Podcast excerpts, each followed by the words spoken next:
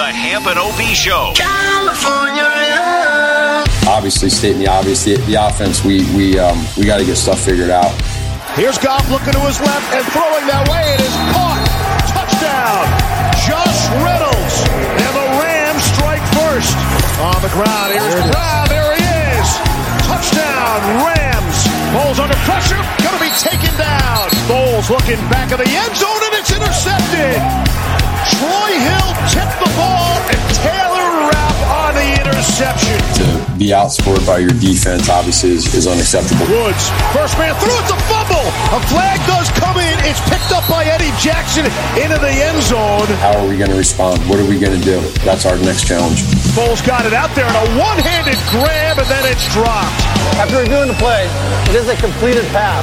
It'll be fourth and one. Flip it to Patterson. Left side, he won't get there. Foles under some pressure, not going to get out of there. Drop back at the 12-yard line. Third and 10. Nothing doing. Foles will be dropped again. Pressure. Foles throwing, and it's intercepted. The reality is that the Bears don't have as much talent on the offensive side as some of the defenses they're going against. And tonight's a great example. It's the Hamp and OB Show. Dan Hampton and Ed O'Bradovich. It, that's right. It wasn't good. 24 to 10. Rams beat the Bears. Bears are 5 and 2. Hamp and OB are here for you. 312 981 7200 with you till 10 o'clock tonight. And, uh, well, I have a just a trivia question before, and Hamp, I know you got an opening salvo here. Uh, but, hey, OB, how many times did the Bears have the football last night? How many possessions did the Chicago Bears have? I don't know. 11? 11. You know how many times they scored a touchdown? Zero. Zero. The old goose egg, 0 for 11. It is hard to win football games 0 for 11. Well, let, let me tell you something. When you could come out there and your offense is, what is it about? Scoring points to win. What's your defense about? Stopping them. The defense outscores. He scores seven points, and our offense scores three. And guess what? Nagy's a genius. He's a genius, all right. It was uh, it was some 1960s football out there last night. Well, it was a, to me, it was the biggest debacle in Hollywood since the release of Heaven's Gate. You know, here we are, a team that everyone around the league has looked at and said, "Wow, what's going on? They're five and one. How can that be?" And on the big stage, we did exactly zero. You know, the Rams, in my mind, were not only vastly more prepared, but they were vastly more physical. Now, we've we've dealt with the fact that we've gone into games where I don't think we have been prepared properly. But very seldom have we went into a game where we got punched in the face repeatedly and we did nothing to stop it. And even though early in the game, uh, uh, beginning of the second quarter, it was 10 to 3. And yet it seemed like it was 30 to nothing because we did not control any of the flow of the game. But despite all this nonsense and this mess, we're still 5 and 2 and it's not over. But something has to be addressed. Now, OB, you know this from your many years of playing. There are moments in life where things don't work out. And in time, you know, you, you have to realize, okay, there's going to be bad plays. There's going to be bad games. But in a game like this one last night, it's going to leave a mark. And that team right now has to reconcile the fact that even though they've been able to be somewhat successful, they're five and two, five wins, two losses, and yet Nagy has all this at his feet. Now, I've, I said this two weeks ago, and I said there needs to be an intervention, and it has to happen, and it needs to be from the quarterback Nick Foles. Now, unfortunately, last night was not his finest moment, his finest hour, but yet he has to be the one that that asserts himself and says we have to get this thing figured out. Now, it's all in my mind about evaluation. Now, think about this. You know, there's lots of different aspects of setting up a pro football team. And a lot of it is about evaluation, knowing your players, knowing what they're capable of and what they're not, knowing what they can do well and what they cannot do well. Now, at the end of the day, you have to realize that Matt Nagy eh, seems to me like he's running on some kind of a different wavelength, and it's about him rather than the team. And football is a meritocracy. It's about the best players play and the best succeed. And if you can't cut it, well, guess what? Eventually somebody else is going to take your job, your spot. And that goes all the way up to the coach and it goes all the way up to the general manager. Yes, our offensive line is a mess. They are harmless and pathetic. But at the end of the day, the three aspects that are most critical, the play design. Last night, think about this on the fourth and one. They have Wims at a tight end position on the wing uh, to be able to block down on a 6'5", 260 pound defensive end linebacker, actually, but he was a defensive end and he got shucked and they get, they give the ball to Patterson on a toss. Everybody in the stands was, you know, going to be able to make that play behind the line of scrimmage. So the play designs of, of last night, you got to say they were an F. That's the worst call, Dan, of the entire season so far. Yes, but That- it, it gets worse. Wait. I, I, somebody's got to be mindless to even call that play. So the play design is a failure. Number two, the player personnel and the packages. We saw Cole Kmet come up with a brilliant catch, and then the next play he gets a catch, and then we never see him targeted the rest of the night. So the player and the personnel that he uses on these groupings are inferior. Think about this. What was it? Harris early in the game on second and seven, dropping a critical pass. It just dropped it. It's pro football. It's not high school. It's pro football. Now, at the end of the day, once you get past the design and the personnel grouping, it's the play calling. And that is the part that definitely Nagy deserves an F.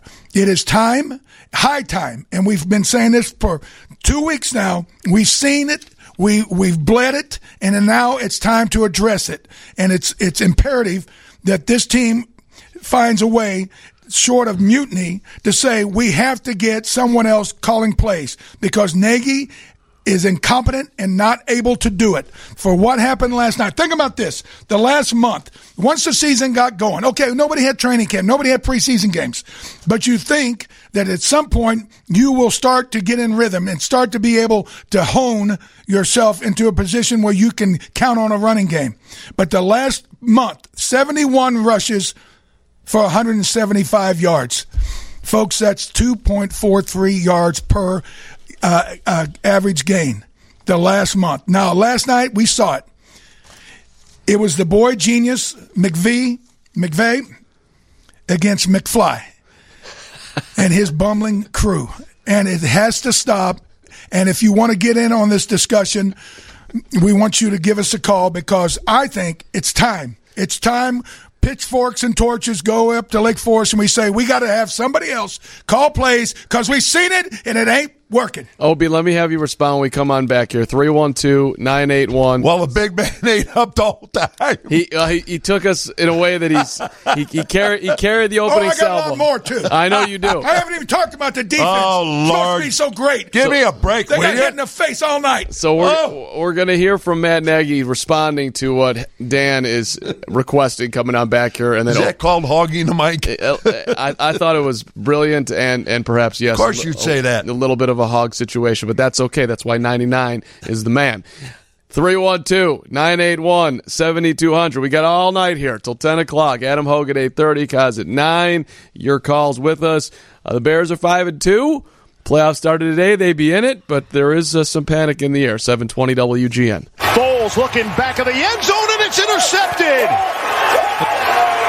Troy Hill tipped the ball and Taylor Rapp on the interception. Worst possible scenario for the Bears. It was an ugly night for Nick Foles, but I got to tell you, as everyone has seen, it's hard to put it on the quarterback right now. You need a miracle worker back there. Well, and, and again, you know, I, I'm not off of. Uh, let me just tell you this: how bad is the play calling? How bad is the dysfunction on the offense? When in the back of your mind you're thinking, surely they're not going to put Trubisky in. I mean, that's where, where we've gotten to. And of course, we've averaged, I think, 14.3 points in the four games that Nick Foles has started. 14 points. That, folks, you, I mean, you can't try to be that bad. You we had two red zone trips. You just heard on the bumper. One was an interception, and the other was, you know, turning it over on downs. Two red zone trips, zero. And both of them, you give the ball away. And at, at some point, you got to say to yourself, okay, th- okay, we're having a bad night. Well, guess what? We've had a bad uh, two months. And it's it's time that it has to be addressed. All right, OB, it's your turn to get after well, this. well, I'll tell you, there there is so much negative, and and it's been building up. I mean, come on, they were five and one, but they played the three worst teams in the National Football League. I mean, uh, you, you can't make this stuff up, folks. But I'll tell you, and what Dan was talking about the running game, and we had mentioned it last week. In week one, we played Detroit. In 60 minutes, we rushed the ball. We ran the ball for 28 yards. We next week we played the New York Giants. We ran it for 32 yards. Now, folks, these are the two of the three worst teams in the National Football League. Dead ass lousy teams. Okay? Now, then we go play Atlanta. Their defense, by the time we played them the third game, that was ranked the worst defense in the league. How many yards did we get? 25 yards. So we went against Detroit. We ran for four quarters for 28. The New York Giants 32. Atlanta we run for 25. We play against the Colts. We lose that game. What? How many yards did we gain? 28 yards. OB, you're, you're doing carries. Worse. What the the Excuse, yeah, uh, excuse me. I'm, I'm wrong. Right. I'm wrong. I, I, it's, I see it was wrong. Yeah. I'm talking The- the bottom- against Detroit. We gained 149. Right. Against the Giants, it was the wrong number in the wrong place. I gained against New York 135 yards, Atlanta 130 yards, and we got 28 yards against the Colts. Now here's where we're, here's where we go really south. Tampa Bay was it 35 yards? Yes. yes. Tampa and Bay, Carolina 63 yards, You don't even have to go through it. OB. Rams 48 yards. Right. And if you look at the NFL and uh, who's rushed for the least amount of yards in the league, a team that is built on running the football, who's wanted to run the football, the, The Bears. pillars of the Chicago Bears has been built on defense and running the ball. Right. We're last. And last night, neither one showed up. And you, okay, we gave, you know, we'll give the defense a lot of credit until the very end. They started just collapsing. But it doesn't matter. The game is 60 minutes long. And you know what? How many games did you win when it was 10 to 9, OB? You just can't quit. You can't give up. You can't say, oh, well, it's the offense's fault. No. It's a team, and yeah, the defense, you're culpable. Yes, we are supposed to be a, one of the top five defenses in football. Did you see it last night? No. Guess what? Malcolm Brown ran over Roquan Smith at, at the goal line for a touchdown. You can't. You design your defense where your linebacker has a clean shot at the running back in the hole. It's an Oklahoma drill, and yet we with we get drug into the end zone. I mean, you're saying Roquan. They took the whole damn team into the end zone. I thought that was the most telling play of the whole night. And and again, it can't be a sometimes thing. It can't be when you're up. It can't be you know when you feel like it. It can't be oh the offense is putting up point. No, you got to be able to play and stop people, especially when the offense is struggling. But it, again. It all goes back to the offense, and it all goes back to those three dimensions: the play design, the personnel, and the calling. All three flat F's. Well, gentlemen, you know, just before halftime, couple of plays that jumped out, out at me. Uh, just before halftime, It was roughly, I think, about 20 seconds ago, somewhere in that area there. Where, where they didn't call timeout. Huh? They didn't call timeout. Make 'em Rams try to punt. Rams punt. We get the ball. We've got a timeout in our hands. Oh, you're talking about that And drive. we have a head coach who calls the plays, does not take advantage. He runs the clock out with the timeout with 20 seconds to go. Not at this time, not in this league. Yeah, and look, they, they on the final drive that they had before That's the no excuse for that. None. Of course, and the final drive before the half, they just they just showed themselves. in such a terrible way of being just completely and utterly unorganized, taking You surrender. weird timeouts uh, on the way down, and then you have another chance to get the ball back, and he's sitting there, kind of like I. He still. It's it was like he was stunned by he what was had happened. overwhelmed by the moment and the, and the, the and the point in time in the game, and and again, that is why. He, okay, and we're not saying it's not possible, and we're we're not saying that you know it couldn't work eventually, but it ain't working now. It, it, it's not working, and the play calling and the head coach has to separate. What about? We haven't really addressed the offensive line, and we'll get to calls coming up in, oh. in a little bit. Or Don, Dave, Stewart, Dan. We'll get to you right after the seven thirty I news. just Go want ahead. to jump in here quickly. That that that was that's one play that jumped up. Two did, and Dan alluded to the other one with Patterson. I couldn't believe on fourth and one, one yard to go, and he calls a belly toss and gets dropped for a two yard loss. on the short side of the field. There have been coaches fired for less than that. Yeah, that part of it. I mean, his record in now what two and a half seasons is twenty five and fourteen. So And what have we won? nothing. What have we won? Nothing. We And in haven't won a playoff 2018, when they went 12 and 5, Yep. okay, where did they rank? How tough was their schedule? I understand. How understand. tough was it? Not that tough, Ob. 32nd. They had the easiest schedule in the National Football League. Came back last year and they had the 12th easiest schedule and they went 8 and 8. You know what? We got to stop making excuses here, guys. You got a lot of guys, you got guys making millions upon millions of dollars as coaches, as players to perform and play one thing to win a Super Bowl to be a world champion. And guess what? The ship is going the other way. and and zero touchdowns is about the end of the road. I That- just, that- you can't. you can't. But you guys would both agree though that you can't win without an offensive line, right? I mean, they are abysmal up front, right? That's where you have to roll your sleeves up and find a way. And yeah, okay, Aaron Donald's a hell of a player. We got that. Okay.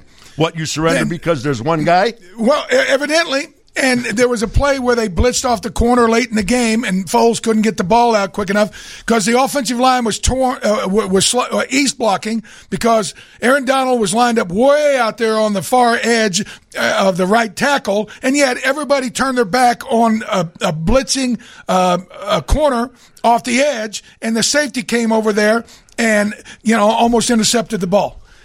I'm, I'm telling you, the design of the Rams defense and offense versus the Chicago Bear game plan, it was an A plus in all categories. yeah. I mean, Sean McVay. And I mean, really, it what it is. You got to hang the hat on the hook. All right, let's uh, let's do the news and get to you coming back here 312-981-7200. Bears are 5 and 2. Playoffs started today. They are the 5th seed in the NFC, but uh yes, OB you Well, no, I'm just saying they've got still they have a great shot at Uh, getting they- into playoffs. they absolutely do. They still have. and we'll see. Let's we're going to try to uh, let's build uh, an offensive plan by the by 10 o'clock tonight, 720 WGN. And the Bears are not going to use that timeout. Why wouldn't you use the timeout? At least force them to punt the football. You, know, you never know what's going to happen. You get a return, get a block, get something. Don't just let it run out. And the Rams will get the second half kickoff. That is surprising. Words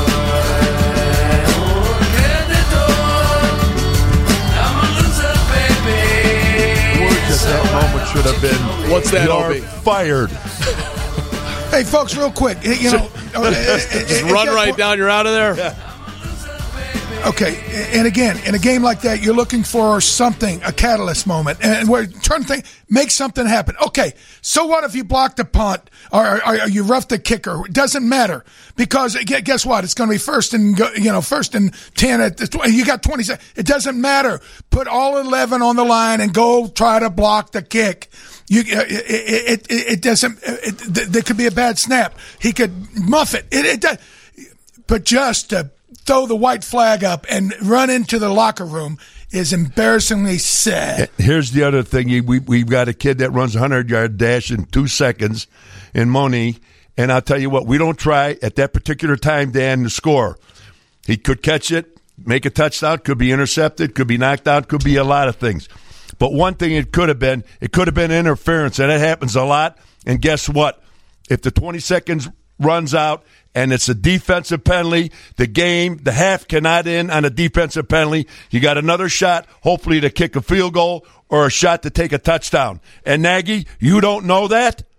You don't know that? You don't take advantage of that situation? You walk in, you let the time run out with a with a timeout in hand, and walk in. This, oh, That the his response to that was very interesting today. By the way, he thought that basically it was overplayed. There was too much conversation about that one particular moment, and I would just remind, that's how you score a play, a touchdown in one particular moment. well. And if you got a if, Mark, if you have a timeout, my God, take advantage. Don't you know enough about this game to take advantage of that situation? And the rules have been changed to give the offense every advantage. But I would have put 11 on the line and tried to block it. Curtis, we have that exact cut. Let's hear that one from uh, man. you know, there's a couple ways to look at it, and, and I think that um, you know we did think about taking a time out there uh, to possibly go after and get a block, um, and we just decided to, and I decided not not to call one there. So I don't think. I mean, we, we ended up not. I don't. I don't think we caught one punt yesterday for different reasons. Not nothing against Ted Ginn, but we didn't You catch many punts, and they did a good job of skying it. So if anything, maybe a block what the hell punt. he's talking about. Uh, I, I wasn't. Um, I wasn't. You know. Too concerned about that decision at the end of the half. I, was, I can say that. Well, how about getting concerned about winning a football game? That's so incredibly damning. Our punt return guy sucks. So, and Johnny Hekker's having the greatest game in the history of punting. So, and I have no faith that we're going to block the punt. By the way, why? And Hamp, maybe you could explain this. I'll be you too, obviously, but I don't think we've even tried to block a punt in seven games. I mean, what, what, what, what, we just, we just say, hey, we forfeit next week because we, we're not very good at running and throwing and, and doing things. So we're just forfeit. We're just, we're just gonna, we'll just let the clock run. why can't Cordarrelle Patterson is what I'm trying to get to? Why can't he? Why can't he be the punt It's returner? Hey guys, uh, as far as punt returns, it's completely different. When you're a kickoff returner, you know nobody's going to hit you in the face when you catch the ball, and it's different. Some guys can handle it, some can't. So he- I, I couldn't do be a punt returner. No way. But a kickoff returner, at least you get a little bit of you know something going, some momentum, and then you get to uh, pick a, a, a lane. It's it's they're different animals, Right. But the one we got right now, Ted Ginn, I thought they were not letting fans in the, the Coliseum. He was he should have bought a ticket.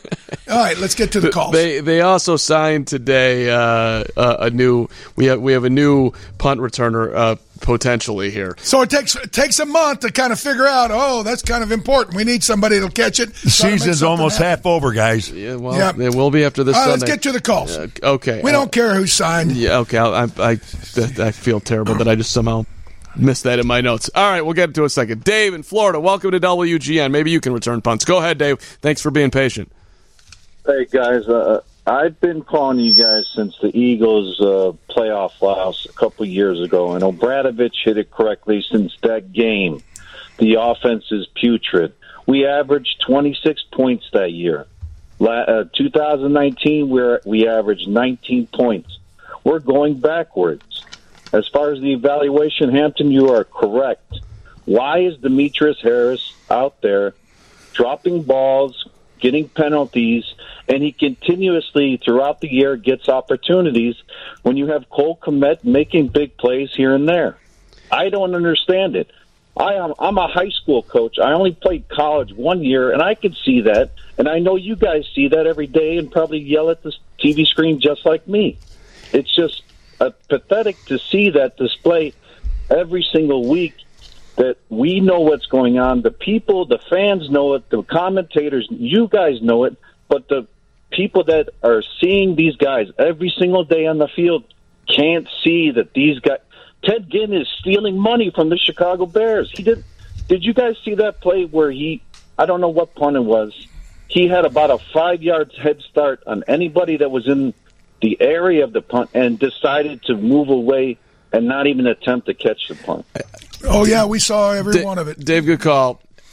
Yeah, Dave, and, and you know, Dave, again, you know, th- that's a microcosm. If Lou Holtz used to say, "You take care of the little things. Well, guess what?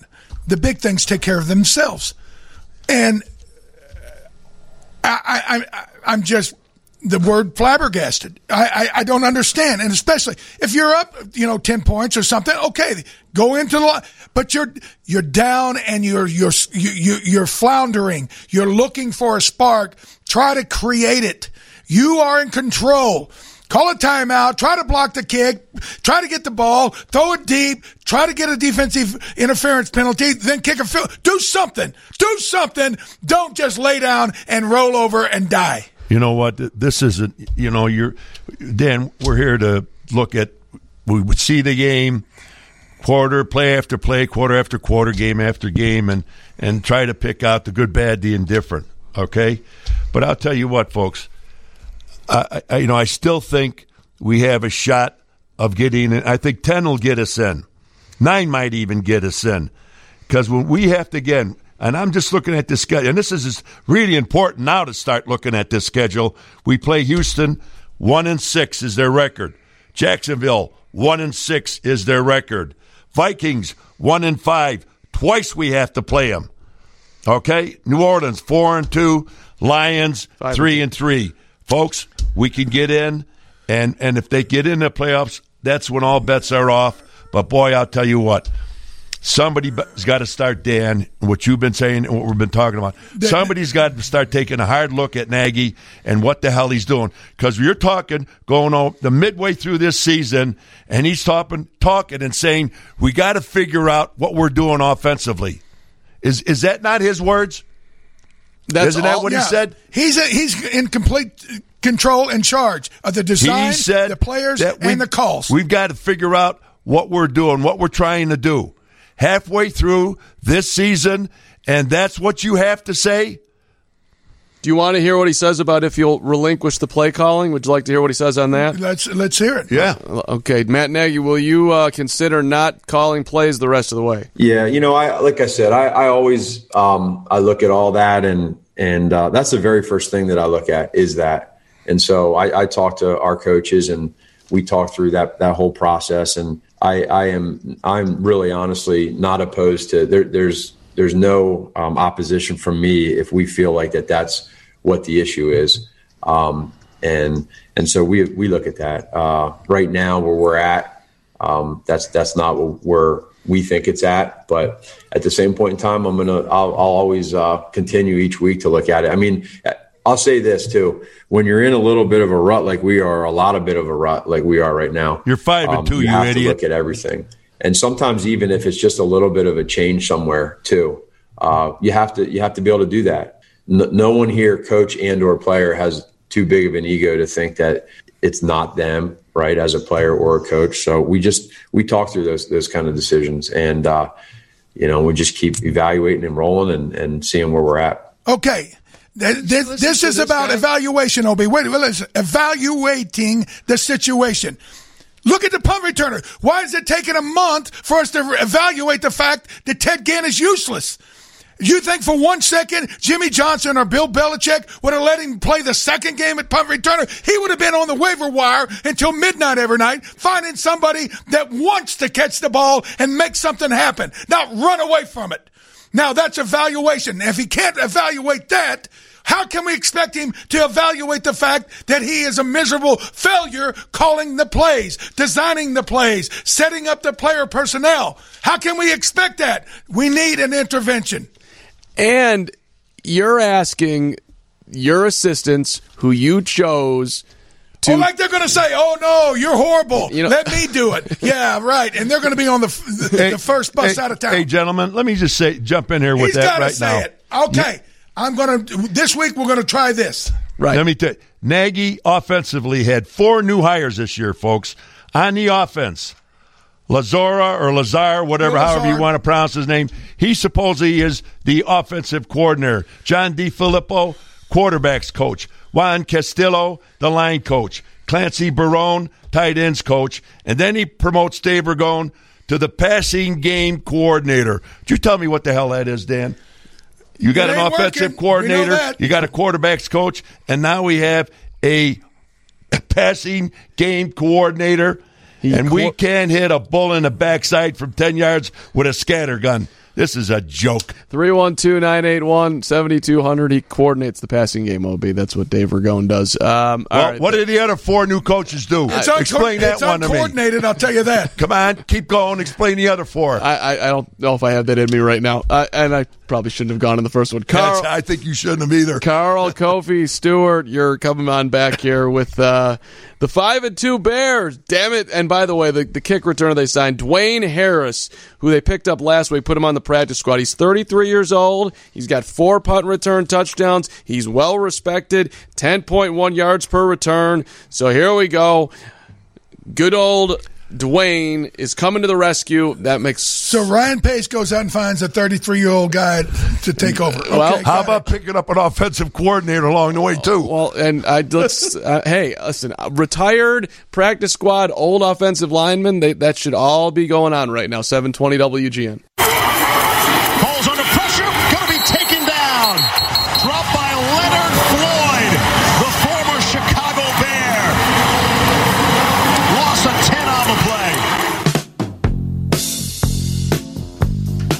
Big night for Leonard. Yeah, the rejects are kicking butt now. I mean, Oh, it just it, it never ends. well, I I don't think the Bears are necessarily wrong for not picking up his thirteen point two million dollar option, but it is painful, right? Guy's got four sacks. He's got two against us now. Robert Quinn, I'm waiting to. I mean, I, I, he's done something, but he hasn't done a whole lot, right? Hey, eh, eh, he's he's the least of my worries.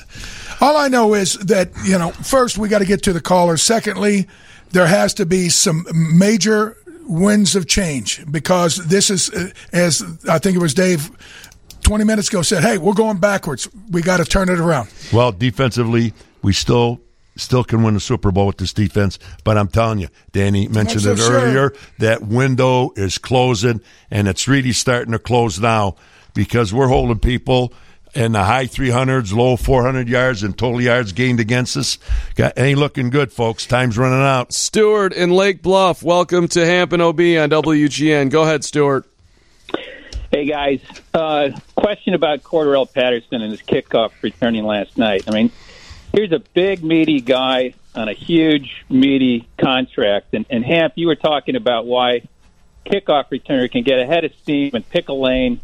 Yet he ran almost every kick kickoff straight to the sidelines before he even got to the twenty, and he doesn't use his size to pound people. Is this guy afraid of getting hit, and is this what his prior team saw in him, and one of the reasons they let him leave? Well, Thanks for the call, Stuart. Yeah, Stuart, you're, you're right. Yeah, the guy went to the Pro Bowl last year as a returner. He was all pro. And, you know, it, it is what it is. And yeah, like I said in the open, hey, sometimes you have a bad play, sometimes you have a bad game.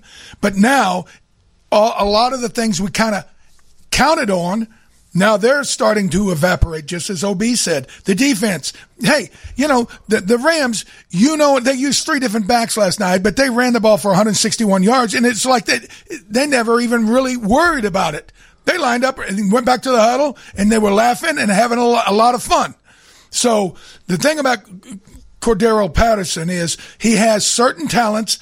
Being in the backfield and fourth and one for a pitch ain't one of them.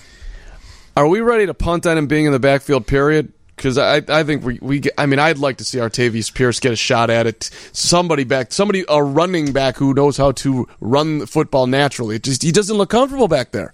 Am I missing something? Well, and and again, it's it's it's a position that he had he's used. He he's kind of like a wildcat guy. You can use him two, three, five times a game as a change of pace. But if your running game's not working with your regular running back, it's not the the back. It's the play, it's the play design and the offensive line. Yeah. Carl in Riverside, thank you for being patient. Welcome to Hampton OB on WGN. Go ahead. Hey guys, uh, I just tuned in a little while ago, so I apologize for that. But uh, uh, maybe touched on this before, I don't know. But according to my recollection, we had two possessions uh, before our opponents scored. Is that correct? Uh, last night we had, we possessed the ball twice. Yeah. Why why can't we score? Why can't we put points on the board first? Ah, you want the early lead, Carl? Well, Carl, if you would have turned in, uh, uh, tuned in about uh, what forty-five minutes ago, I went through a whole litany of the the different reasons why this offense is dysfunctional, and a lot of them is laid at the feet of the head coach who want to be play caller coordinator Matt Nagy. We got bad plays designed. We got poor personnel decisions on the grouping and the players that are playing. We talked about Demetrius Harris instead of Cole Kmet or Jimmy Graham. And then the third thing is the actual play calling. On fourth and one, you're going to pitch it, run at them, and, you know, try to get physical. You know, I, I, again, there's a lot of reasons why this thing has really went sour, but at the very root of it is you have uh, on offense, you have to find something you can hang your hat on. And when the 49ers came out in the early 80s with that West Coast offense, they knew they weren't good enough to run the ball at people and good enough to throw it down the field. So they threw a bunch of little dinky passes to Roger Craig and other guys, tight end, and they moved it right down the field. It was five yard throws all the way down, but they were good at it. They did what they had to do. They they suited the personnel that they had available. Now, when they got Jerry Rice, then it, and John Taylor, then it's bombs away. But we don't have that, so we have to be smart enough in evaluating what we can and cannot do. That's the problem, Dan. And we don't have. And we don't have that. Yeah, we don't have a. Ryan Pace and Matt Nagy have done a, a, horrible job of evaluating what this offense is capable of doing. Carl. And identifying it and saying, this is what we're going to do. Yeah, Carl, just going back to, to this game, and again, going back with 20 seconds to go with a timeout just before the end of the half, and obviously, obviously, you as a head coach or somebody on you, nobody seems to understand the rules there okay?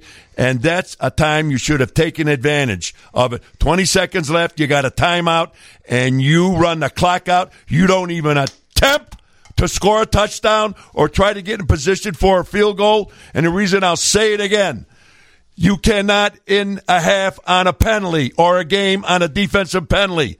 We don't even take advantage of that rule, let alone sit there and not use a timeout and run the damn clock out and you're sending your players out there and tell them, go get them, boys, go get them. When you, as a head coach and your coaching staff, obviously from this past game, the game plan, you don't know what the hell you're talking about. They did the turtle action. I, it's worse than not knowing the rules. He knew, he knows the rules. He just he gave up at that moment. He paralyzed. He, let's get uh, Kofi in Oak Park here on 720 WGN. What's up, Kofi? Hey, what's up, guys? Uh, how y'all doing? Good. Yeah. So, yeah, I watched the game, and man, where do I start? First off, let's talk about the offensive line, right? You have the whole offensive line completely clueless, don't know what to do about this this whole uh, running game. So you have like these two guys, these two uh, left tackle. You have Charles Leno, and you got Bobby Madison, all these three other guys, right? That can't block to save their own life. And it's like you have this running back, David Montgomery, who's a good running back, and you don't know how to utilize him. And Matt Nagy, who who can't uh, uh, cater to their players' strengths. You run a fourth and one with Cordarrelle Patterson in the back, a halfback toss, and and you have David Montgomery, a guy who's a good running back who can take those, uh, who can fight for those small yards, and then you run with him. It's like what, what's going on with Matt Nagy? I, I I don't I don't know what type of game I'm watching, but like this guy, he cannot coach to save his own life, and this is what pisses me off because this is the charter franchise of the NFL, and everybody is making fun of us because we can't coach.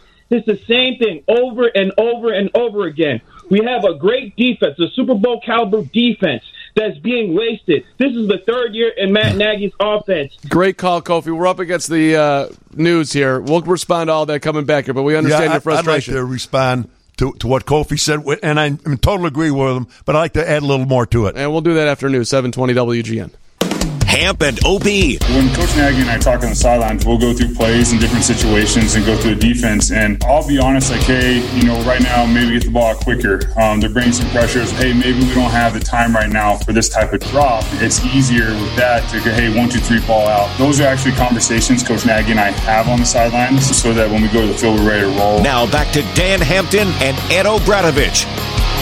All right, let's do it. Second hour of the show here. Would love to get everyone's take on what happened with Brian Griese and Nick Foles and Matt Nagy about what's going on with the plays being sent in and whether or not Matt Nagy knows how long his quarterback has to throw the football.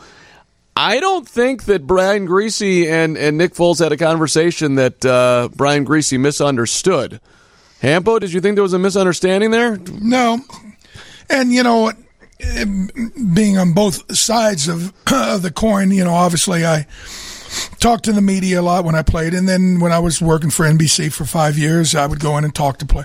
And Nick Foles probably said some things to Brian Griese that you would say quarterback to quarterback, okay? And Griese obviously overstepped his his you know you know confidence with with Foles by saying a few things about you know him alluding to the fact that the offensive line has struggled and they can't protect him most of the time, and obviously anybody watching the game can see that, but it, it that, that will be another impediment. The thing I hate is it it's almost like Nick Foles has now started, you know, putting a knife in some, you know, his teammates' back, saying that they're not very good or this or that, when we need Foles to be the voice of reason and be able, as we just heard on that bumper, hey, I need to tell Nagy we can't do a seven step drop. We're not capable of protecting, so we have to do other things, you know, maybe some bootlegs, maybe some, uh, you know, five step drop, get the ball out quick, uh, some uh, quick slants, different things. But for whatever reason, you know, Griese, you know, thinks he's got to blurt out everything he hears, and now we got this little hornet's nest going. You know what, Danny? I've been saying that since Nagy's been here with our offense. You got to move that pocket. You got to sprint out, stronger weak side, and you got a bootleg. But then again, the only way a bootleg is going to work is if you have a running game. And again, our last four games against the Colts, 28 yards, Tampa Bay 35, Carolina 63, Rams 48 yards. We ain't fooling anybody with our running game. Therefore, that takes out the bootleg passing game, the play action passing. It takes it out, Dan. We it, because the first responsibility of a D lineman is the run. Okay, they the Bears they just tee off and go. They don't give a damn. They don't care. So I thought one really interesting stat from last night, and it's interesting. You're talking about the bootleg. If we're going to go, we might as well bring Mitchell Trubisky back if we're doing that. But the Rams last night, they had four sacks, eight quarterback hits, okay? And Foles was getting rid of the football.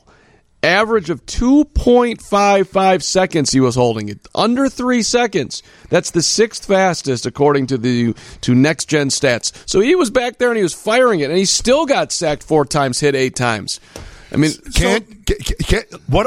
Where were they? Here, let's go back to the coaching again, Mark. If first quarter, second quarter, third quarter, you make adjustments, and if they're coming in batting them around, get them out of the pocket, move the pocket, bootleg, sprint out. But he can't move.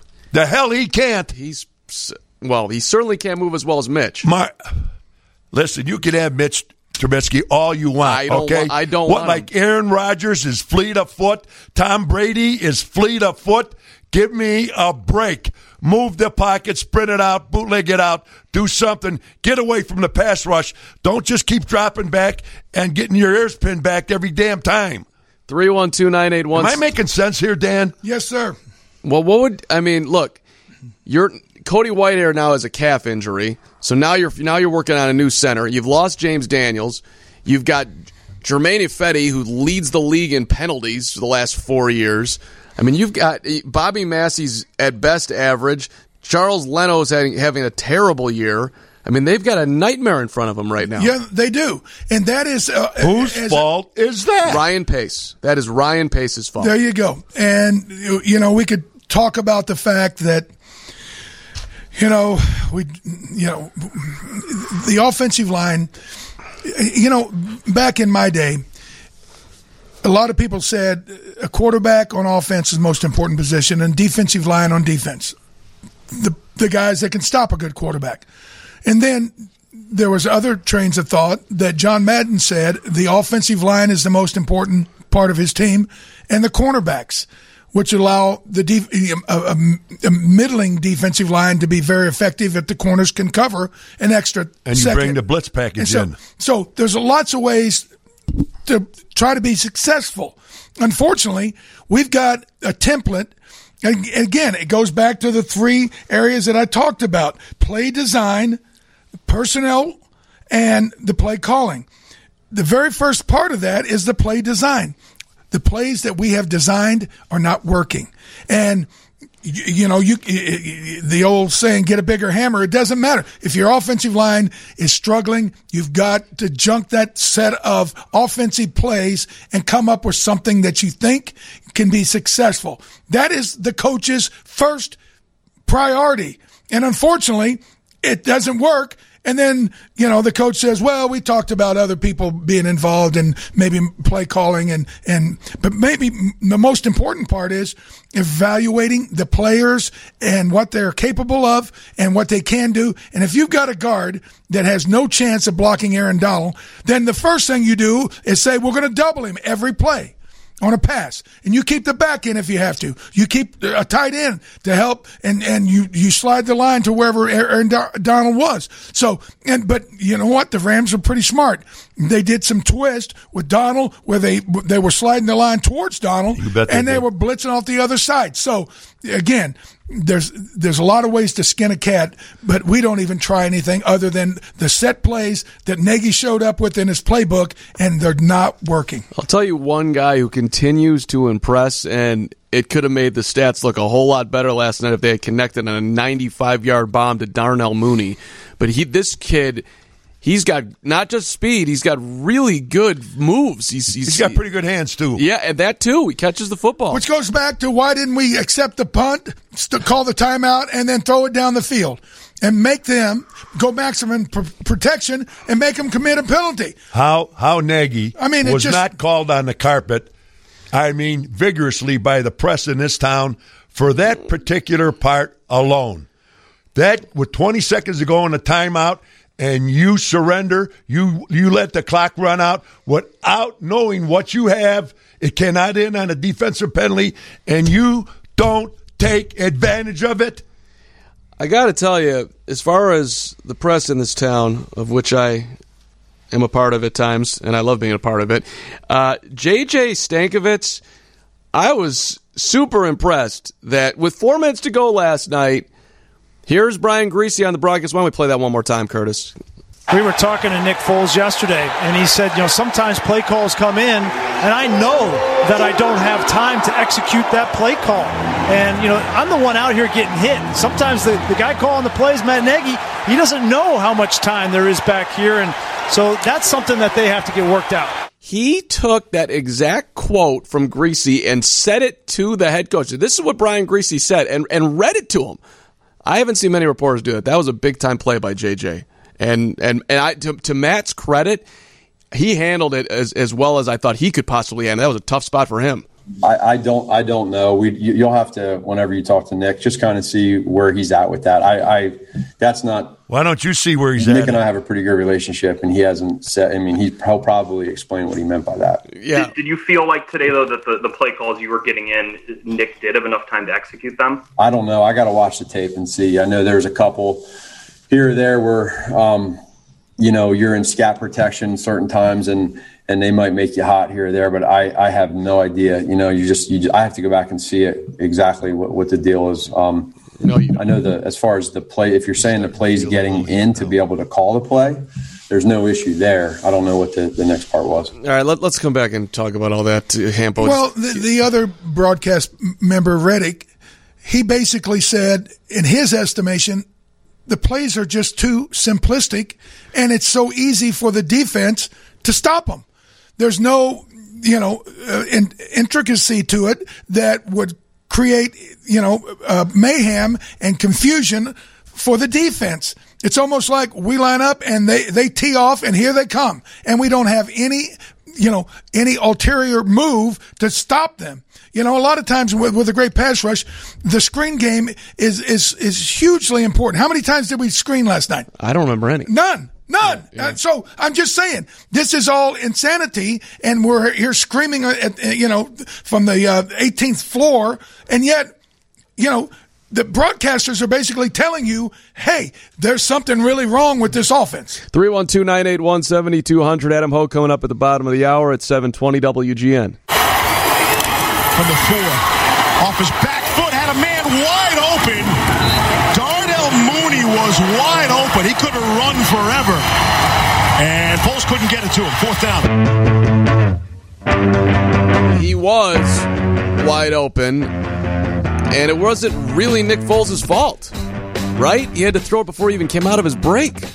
And you know what? The the, the broadcast, excuse me, broadcast crew did a great job of, of really talking did. about how Foles couldn't step into his throws because of the collapse of the pocket. And again, it goes back to what Griese was saying. Nagy calls a play, and Foles has to call it, knowing he's not going to have enough time to step into the throw. So it, it's it's it's got very little chance of it succeeding. We did have time tonight to uh, step into Bartolini's restaurant and catering, family owned and operated, and offers the best Italian cuisine in Chicagoland. Uh, your lovely wife Ann was here tonight. Ob, I mean, having She dinner. had, they had the meatballs. Their meatballs, I'm going to tell you, they're second hand. Nobody could make meatballs better than those people. Nobody. The best on the planet. I mean, she was glowing ear to ear on the If meatballs Nagy ever comes down there Well, that was for two knows how- reasons. She didn't have to cook, and she got a free meal, And if Nagy ever shows up saying which he, I liked. if Nagy shows up saying he knows how to make a meatball, don't let him. You guys are awesome. Located at 144th and Pulaski. Don't let Nagy in. In Midlothian, actually let him in. He, he deserves a good meal, too. Bartolini's open seven days a week for dine-in patio seating and to-go orders. 708-396-2333. Ken, Rockton, Illinois. Welcome to Hampton OB on WGN. Go ahead. Oh, okay, yeah, thanks. Um, good job, guys, for playing for the Bears when you did. You know, from '63 to '85 was a long time when they had to wait, and now you know it's been 35 years, and so they need to win a championship. I mean, this is this is ridiculous, and you know they got to start. Uh, I don't know how people can expect us to just you know, come up there and then just lose, not win championships. I don't understand. And so, and they got to beat Green Bay. I mean, that's ridiculous. For so long, they, Green Bay has beaten us, and they expect us to still just, you know, take that. I, I mean, come on. And Nagy needs to go. He, he's not doing a good job. I mean, I and he's a five and two, but come on, man. Ken, how old are you, Ken? I'm sixty. You're 60 So I've years old. The Bears for over fifty years. So, Right.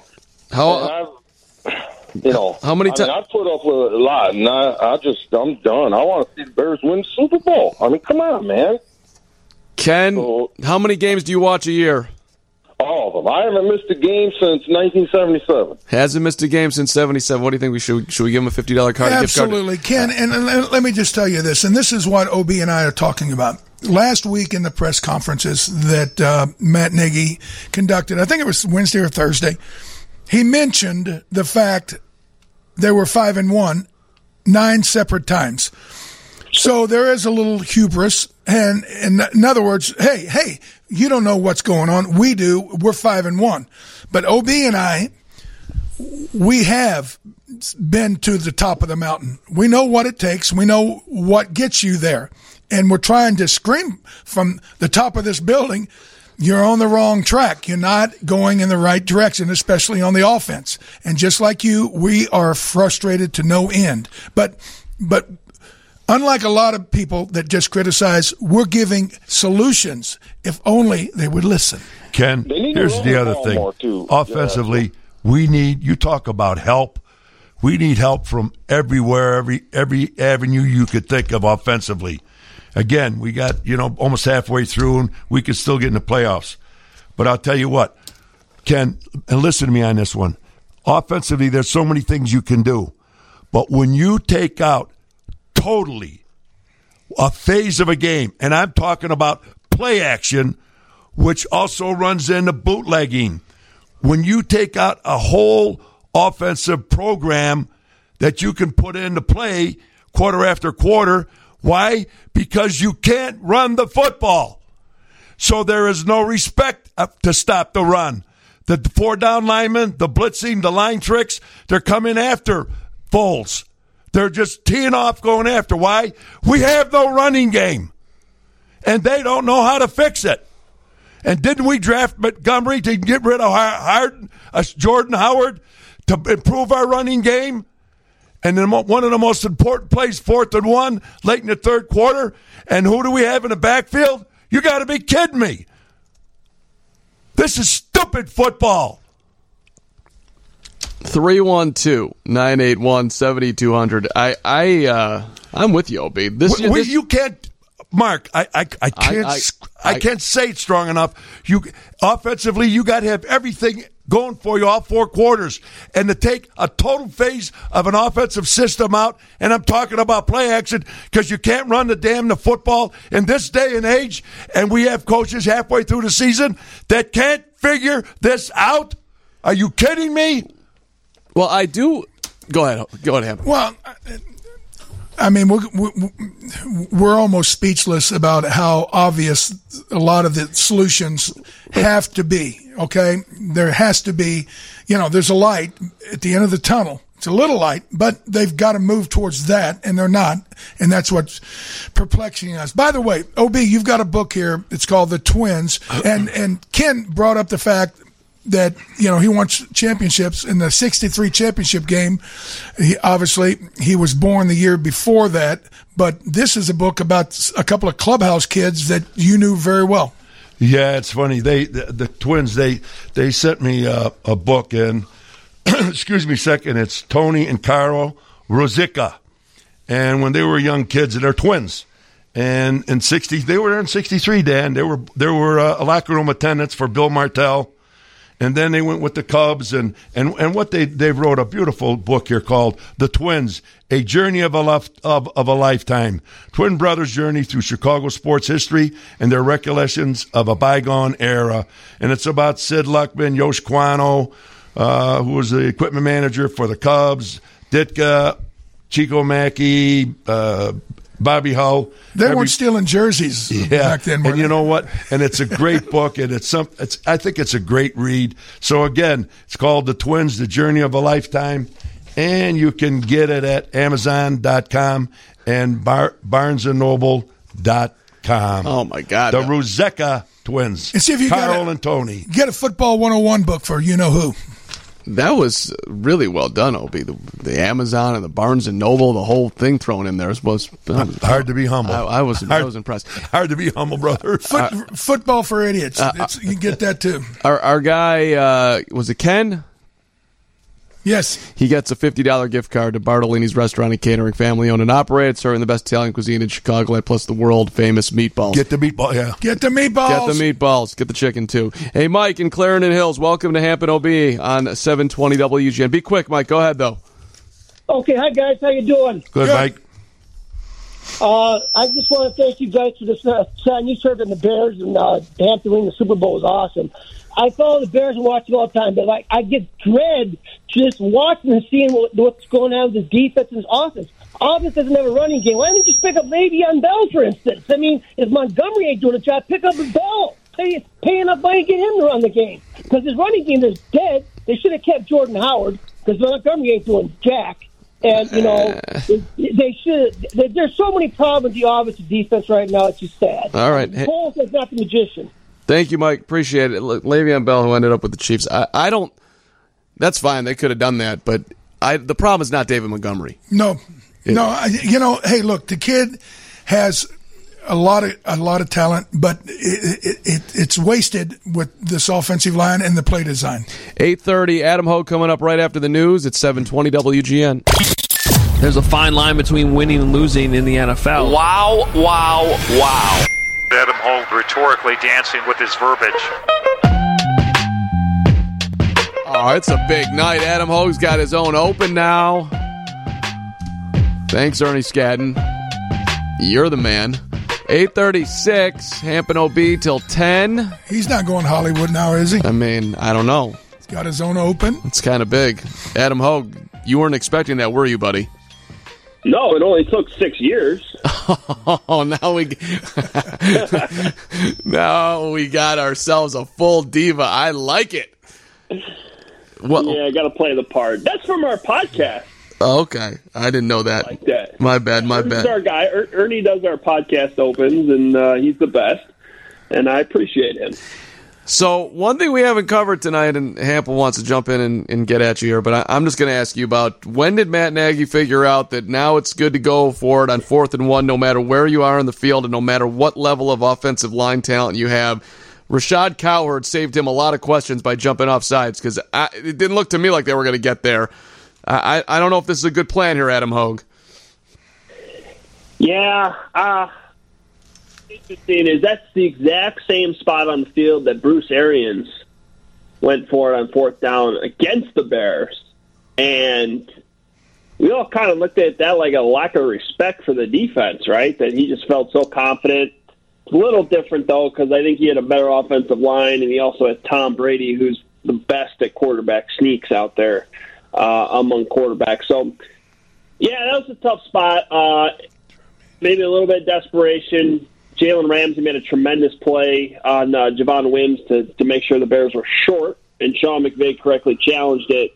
Uh, I don't know if they would have got it or not, but I wasn't surprised somebody jumped off sides. It's just or false started because that's just uh, you knew the offensive line was going to do something wrong there.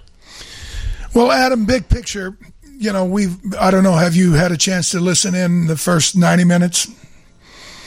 Uh, bits and pieces, but not the whole thing. Okay, well, yeah, my my assertion is, you know, obviously there's a there's a lot of blame to go around, but most of it has to be pointed back at Matt Nagy. And there's three phases of offense as far as you. The first one is the play design. Okay, and for instance, the fourth and one with Cordarrelle Patterson. You got Javon Wims trying to block a 260 pound outside linebacker. It ain't going to work no matter what. So that, to me, that's, that's an idiot play. You know, you, you, you have to evaluate your personnel and know that's a mismatch. He can't do it. He can't block it. And so it's a dead play. So why would you even think about that? But the first part is play design. I give the Bears an F. Everything failed. Number two, the player personnel groupings. Why was Demetrius Harris in the first quarter with the being thrown at when you got Jimmy Graham and you got Cole Kmet? Cole Kmet makes the biggest play of the night, and yet we got this slug dropping, you know, passes on second and seven in a crit- critical situation where you need need to not only keep the Rams off the field, but you need to get a first down. But the last and maybe the most important and most glaring is the play calling. The play for the you know specific down and distance and time. All of these different things. You have to give the Bears an F. So my assertion 2 weeks ago was there has to be an intervention and it needs to be from Nick Foles. And he needs to go in and tell Nagy it ain't working. Now we can keep beating on, you know, the dead mule or we can go in another direction. And last night, Brian Griese made a comment. Well, Riddick made a comment, said the offensive plays are so simplistic, it's, it's child's play for the defense to stop them. But Griese made the, the, the, uh, uh, the comment that in talking with Nick Foles, I get play calls in and I know it's going to be a loser because I know we can't protect long enough for that certain route or that pattern to open and the play be successful. So don't you think at some point behind closed doors there has to be maybe a momentous change? And yeah, I know they're five and two. I got it. But you know and I know not scoring a touchdown in a game like this that's billed as a matchup. And I'm not saying wannabes, but hey, the Bears and the Rams, they look like they're going to be a part of the postseason. Well, if we play like that, if we even get into the playoffs, we ain't going nowhere. Yeah, I mean, look, that it's all fair, and it's. It, it, I mean, you summed it up pretty good because it's it, like you said, it's in multiple layers. It's the play calling, it's the play design, it's the players, um, and it's why the offense is across the board ranks second or third to last in almost every category. So, you know, I don't necessarily know what the answers are, but like you're getting at, Hamp, something needs to change. I, I and I, what I wrote last night is that I, everything should be on the table. You want to talk about a new play caller? Talk, let's talk about it. You want to talk about putting Trubisky back in there? I don't necessarily know that that solves anything. I do know that he could probably run away from Aaron Donald faster than Nick Foles can, though. And, but more so, this is all I know. You can't line up against the New Orleans Saints on Sunday at 325 with the same 11 players out there on offense and the same play design and the same offensive philosophy and expect to get different results. I think I think we've seen that so far this season that something needs to change. What about my guy Artavis Pierce? Can I get him off the practice squad and get him in the backfield, and we can just let Cordarrelle Paris Patterson do what he does?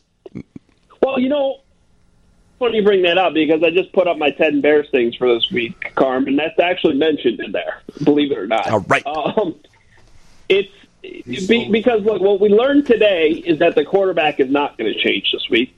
And we learned today that the play caller is not going to change this week. Okay, so what can change? Well, for one, I'd like to see Alex Barr play on the offensive line. Um, part of my frustration watching that game last night is there are things to me that were obvious going into that game that should have been changed that weren't. I watched the last two games the Bears had against the Rams the last two years. I watched every single Aaron Donald snap. And the most glaring difference between 2018 and 2019 was that Rashaad Coward was in the game. He didn't have to be in the game on Sunday, but Matt Nagy stuck with him. And it was not a surprise that Aaron Donald had eight pressures on the night. He only had half a sack when the night was over, but he had eight pressures according to next gen stats. So that's that's one thing that needs to change. You brought up Demetrius Harris earlier. It's been not only has it been glaring for weeks that Cole Kmet should be getting those snaps and playing more. It was three weeks ago today that Matt Nagy first admitted that. So, like you brought up, Hamp, early in the game yesterday, and Cole Kmet's still not on the field, and Demetrius Harris is, and he drops another pass. So, that, to me, that's something that should have been corrected before the game. Ted Ginn Jr. From the point Tarik Cohen got hurt, Ted Ginn Jr. has not shown very much interest in catching these punts. It's like they've just decided not to have a punt returner this year. Why did it take till today for them not to sign a new player or try anyone else? Darnell Mooney, Artavis Pierce. I don't know that Artavis Pierce changes anything, Carm, but I do know he's been inactive. I know that Riley Ridley's been inactive. I'm not necessarily saying that these guys are going to save the season, but like I said, I don't think putting the same 11 players out there uh, and running the same exact plays is going to work against the New Orleans Saints. Okay, and and part of this equation is about evaluation. Now, the ultimate evaluator is the general manager. He's the boss of Nagy. Now, if you're the general manager and you see what Ted Ginn has done as far as refusing to commit to be a part of the punt return unit for for a month, what do you wait? What do you what do you basically just say? We're not even going to try to utilize that concept or that play, which is amazing when we had a guy here that go, went into the Hall of Fame 15 years ago returning punts. Okay. So we all know how important that can be, especially when you have a dysfunctional offense and how important the, the, the, the gain and field position on every punt or punt return could be to the big picture. And yet for a month, we basically said, ah, we're not interested in it.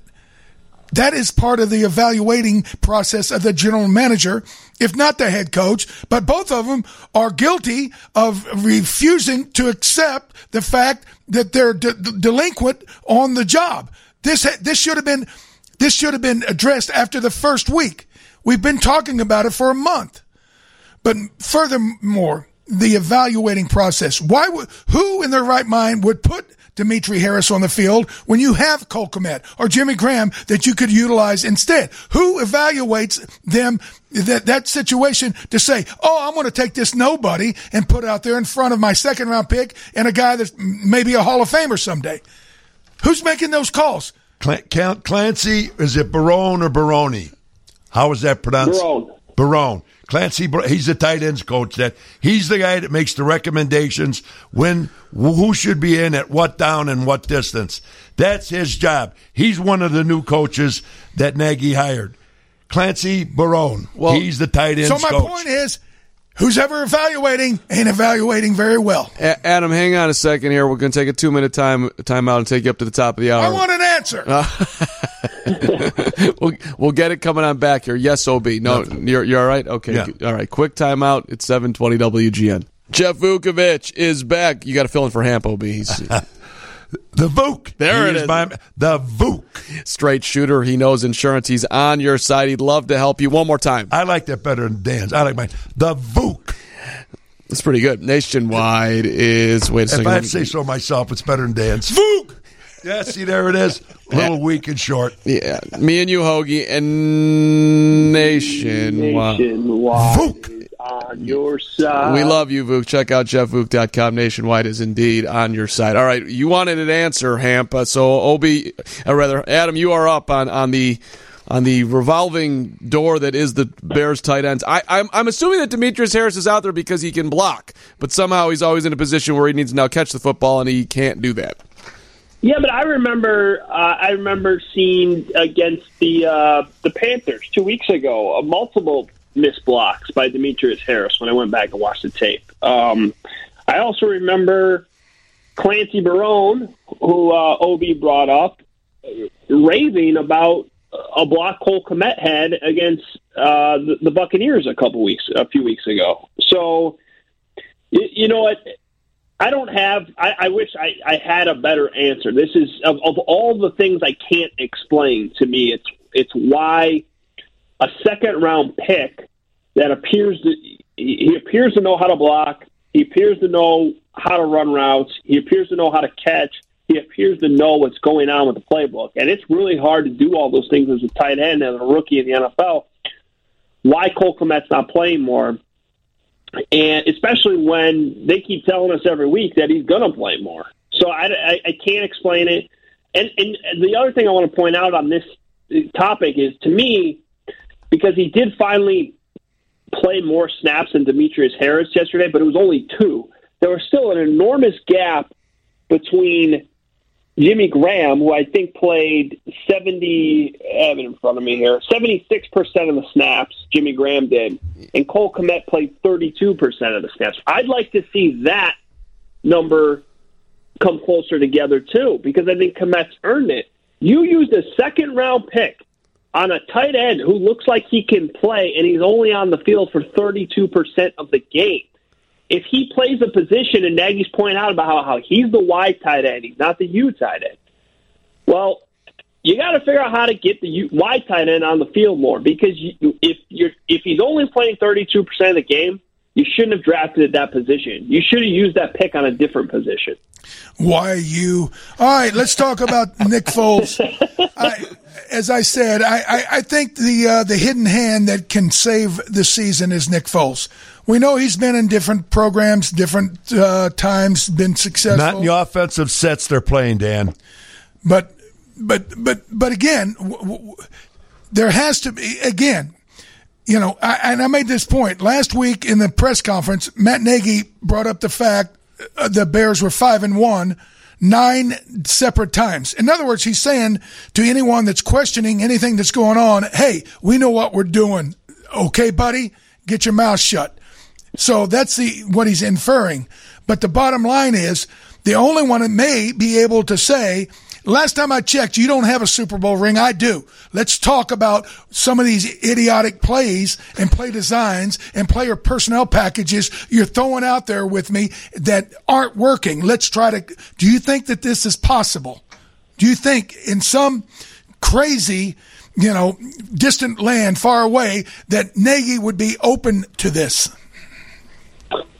I would hope so. I mean, this is what I'm. So when I did, when I start talking about the idea of playing Mitch, it's not. It really has nothing to do with the belief that Mitch Trubisky is going to fix anything over Nick Foles. What it has to do with the fact that there, it was the only time in the Matt Nagy era where they were showing a different offense.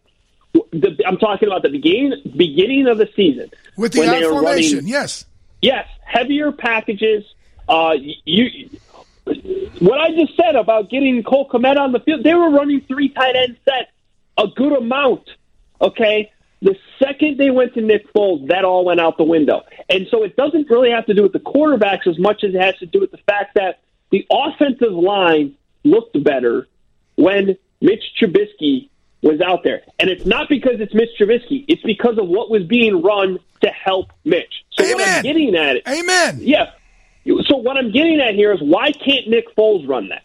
Like why did they have to get away from that stuff just because Nick Foles came in? Nick Foles is a smart quarterback. The only thing is he's not as mobile, but that can still be worked in. That you can find solutions for that why not run more of what they ran the first three weeks of the season with Mitch Trubisky? Because they had a running game. They were averaging over 100 yards a game, more than that, rushing those first few weeks.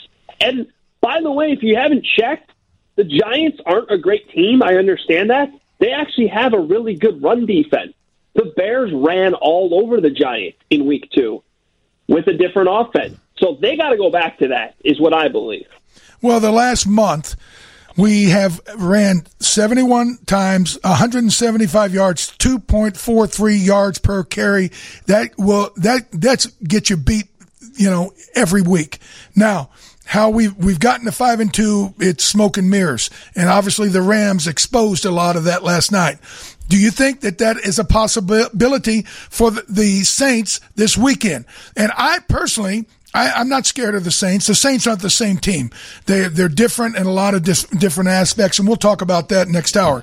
But as we we close down here, let me also throw a little blame on the defense. You know, we we talked about the Bears being a top five defense.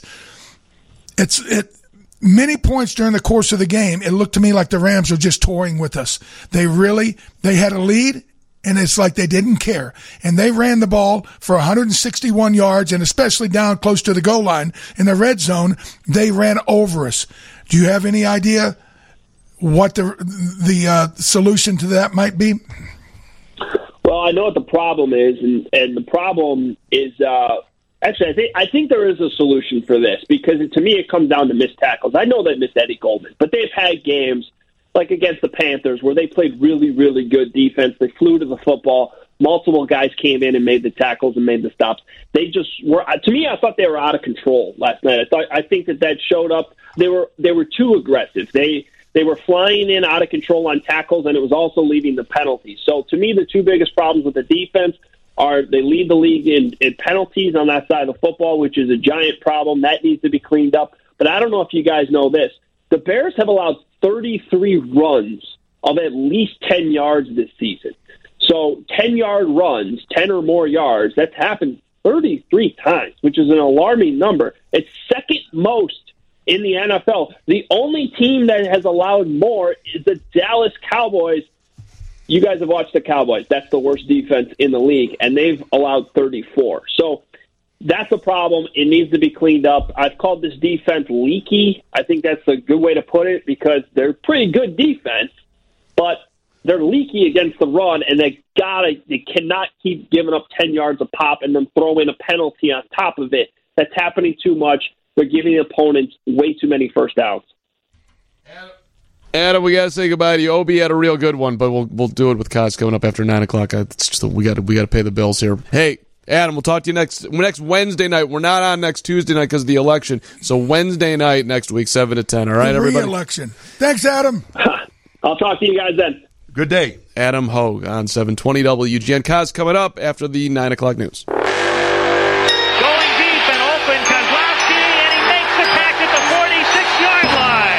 Line. Line up and play football.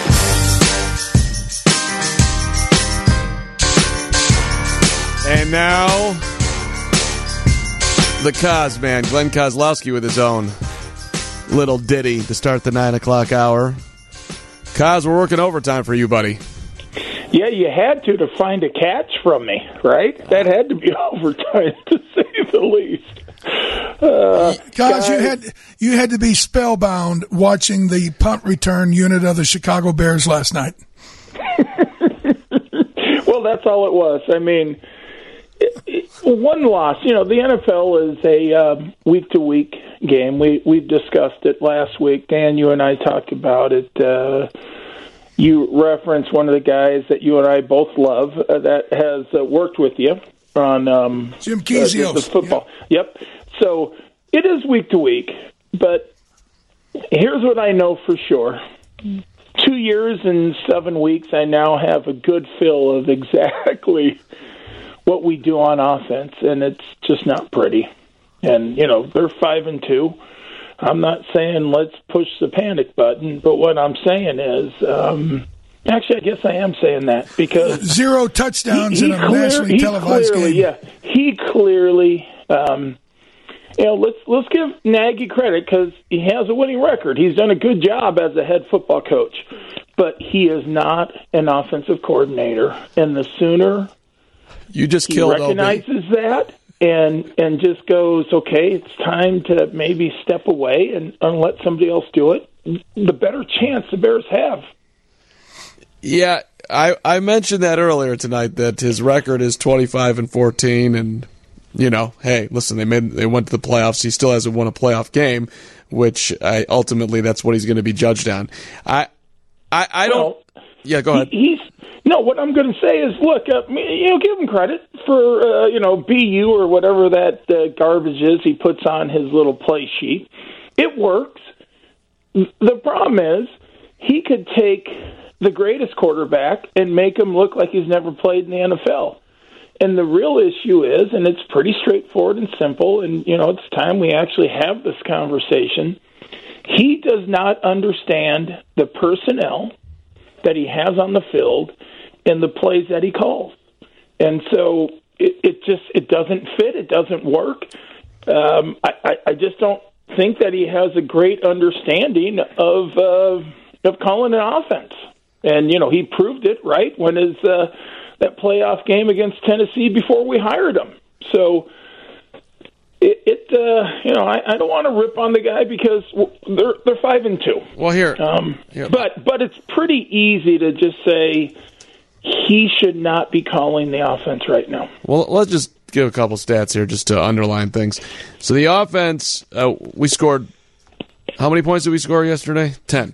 The offense scored three. Well, but yeah, so and, and and really, did the offense even score three? Because I think it was set up by the defense also, wasn't it? that that it's all blur right, now. But, but but but bottom line is the Bears have not scored over twenty points for twenty four times now in in in Matt's uh, career with Chicago, which is now we're, we're coming up on on what's forty games now if you 40 count the if you count the playoffs. All right, so well, tw- was it two, two years and seven games, right? Isn't that isn't that his career? Two years and seven games. Yeah. So tw- yeah, 24 out of 40, seven games this year.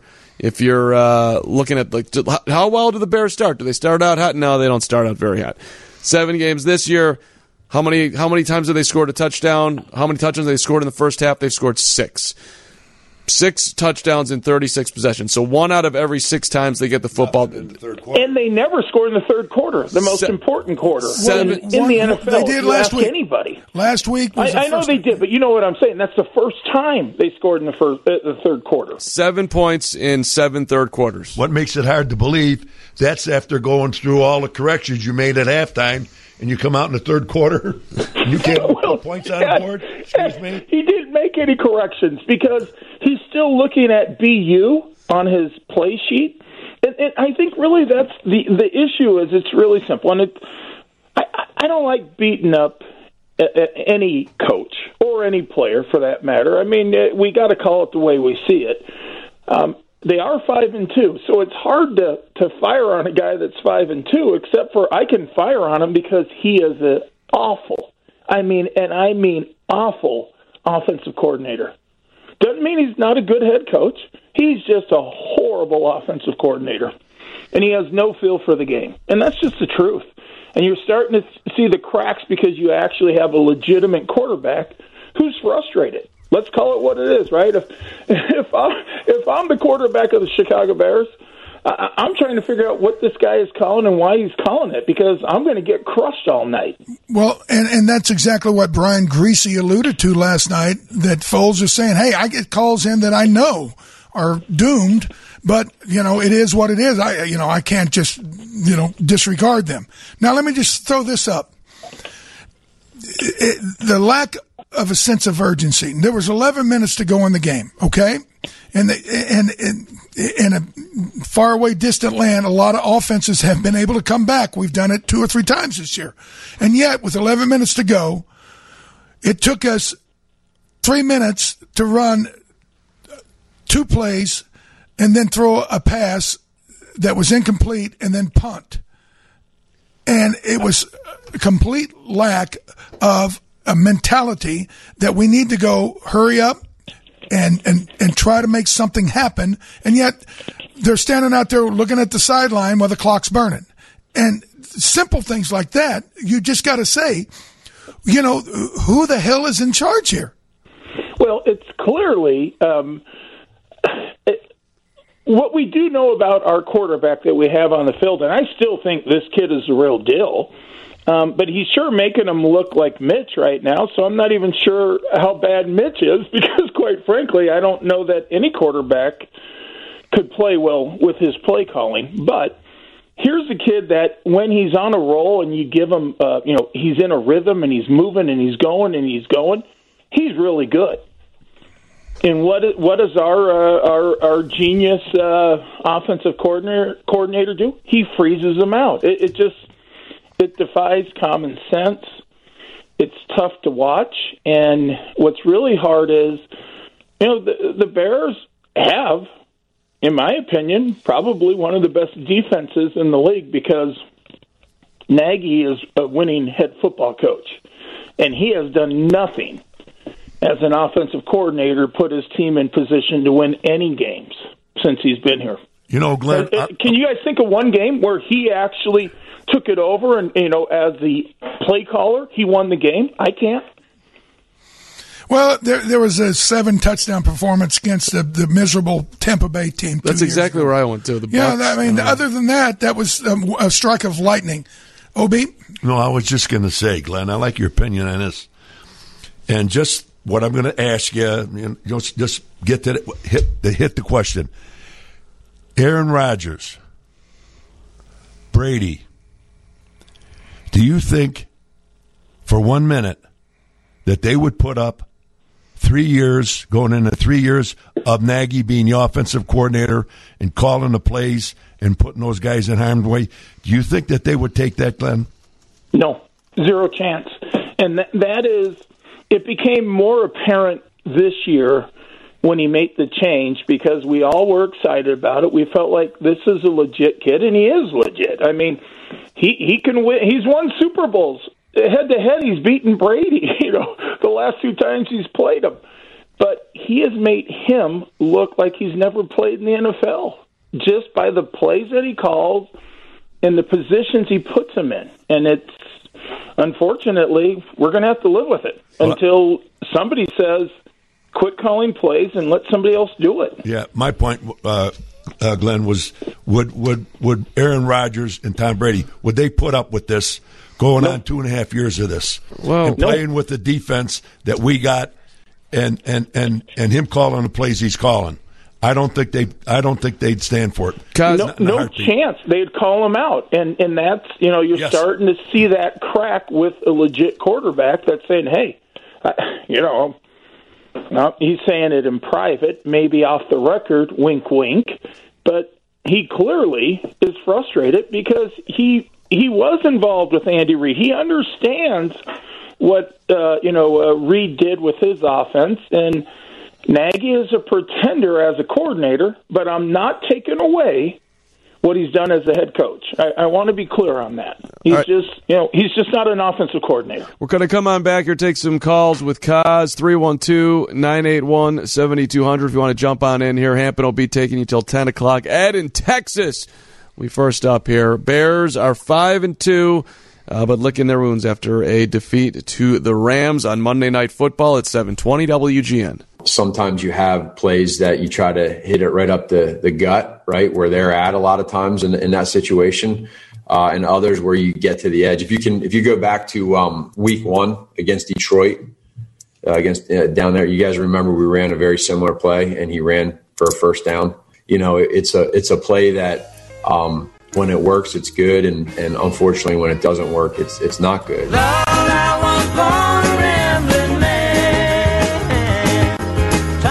That's awesome. Hey, we ran that play against Detroit and it worked. Don't tell me we can't pitch it to Cordarrelle Patterson on fourth down with it all on the line. Detroit was the second worst team coming in this season. We opened up against them, and it took a miracle play to win that game. Obi, it worked against the Lions. Yeah. No, no, listen, guys. It took a dropped pass in the end zone by the rookie to win that game. Who are we kidding? Right? I, that, but that, Am I right or wrong? I mean, the kid dropped a touchdown to win the game. That's true, but I just the his rationale on on, on the play call is amazing. I tell you what's it, amazing. It worked against the Lions. Wow. That's what are they? What in, have they won a game? Are they one in five? What are? They? I don't even know what the record They're- is. I know it's bad. No, well, they're three and three, but I just it- regardless. Okay, three and three, a five hundred team. But just in a Okay. vacuum, like that's how things. Like, this play it worked so sweet against Detroit. It's going to work against this Rams defense, which is, I mean, come on, man. Here's the that- worst part. That's crazy. And I'm sorry for interrupting, Mark and, and Ed. I think where you're really going with all this, and I think we all agree on this, and if you disagree, you can tell me. But we've had a defense that has been good enough to win at least one Super Bowl. We really have. I mean, we we we have one of the best defenses in You're the right. league. You got a defense that and, can get and you we there. have we have an offense that couldn't beat anybody, and that's why we haven't won a playoff game. Yeah, and to your, to your point, the 2018 defense was good enough to win you Super Bowl. But let's remember, the Eagles went right down the field when you yeah, needed because, to stop. Why? Because they got exhausted. Uh, let me tell you something. When and I'm watching the defense, you know, uh, last night, and I'm just. I look at my wife and I said, "This one's over." She's like, "What are you talking about?" I said, "They're doing nothing on offense. They're looking like they normally look like, and the defense is going to get tired." You, I mean, how many times could you run out there? You two are probably, you know, well, actually, the two best that I've ever seen. When do you just say to yourself, "Man, there's nothing we can do unless we can score touchdowns"? Well, and, and part of that frustration was manifested by the fact that one of our best players on defense had four very costly pen- penalties last night. And I'm talking about Akiem Hicks. And he plays hard. And at some point, you have to temper that with, you know, being smart. He, you know, he had hands to the face, which was a backbreaker that kept a drive alive. Then he had another penalty, roughing the passer. Then he was in the neutral zone. And then the fourth time was an unsportsmanlike conduct. And not only that, I think our best player on defense, Kyle Fuller, had his worst outing of the season. And he, you know, they, they had it, they had a lot of really good play concepts against him well, on, on different plays where they, they basically, you know, used his aggressiveness against him where they would, you know, when he would come in for, uh, you know, a jam or what, they, they would break it off to a quick slant and he was beat. Let's get some calls in here with Kaz 312 981 7200. Ed, Texas, welcome to WGN. Go ahead, Ed. Uh, thank you. Uh, um, I, I went to Proviso East, class of uh, 92. I wanted to give a shout out to uh, that school. Uh, OB and I both went to the same. There you go. Yes, sir. But uh, my question is do you think the Bears should run more draws and screens to cool down the pass rush? Great question, Ed. Uh, you want to know what, Ed? Why would they do that? Because it might work. I don't. I mean, what, I mean, Why- honestly, why would you wanna it was throw a screen? Obvious, right? what he said, Ed from Texas. That's you. What you said is what, what you know. Again, when you're in uh, grade school, you understand if there's a heavy pass rush, screen it.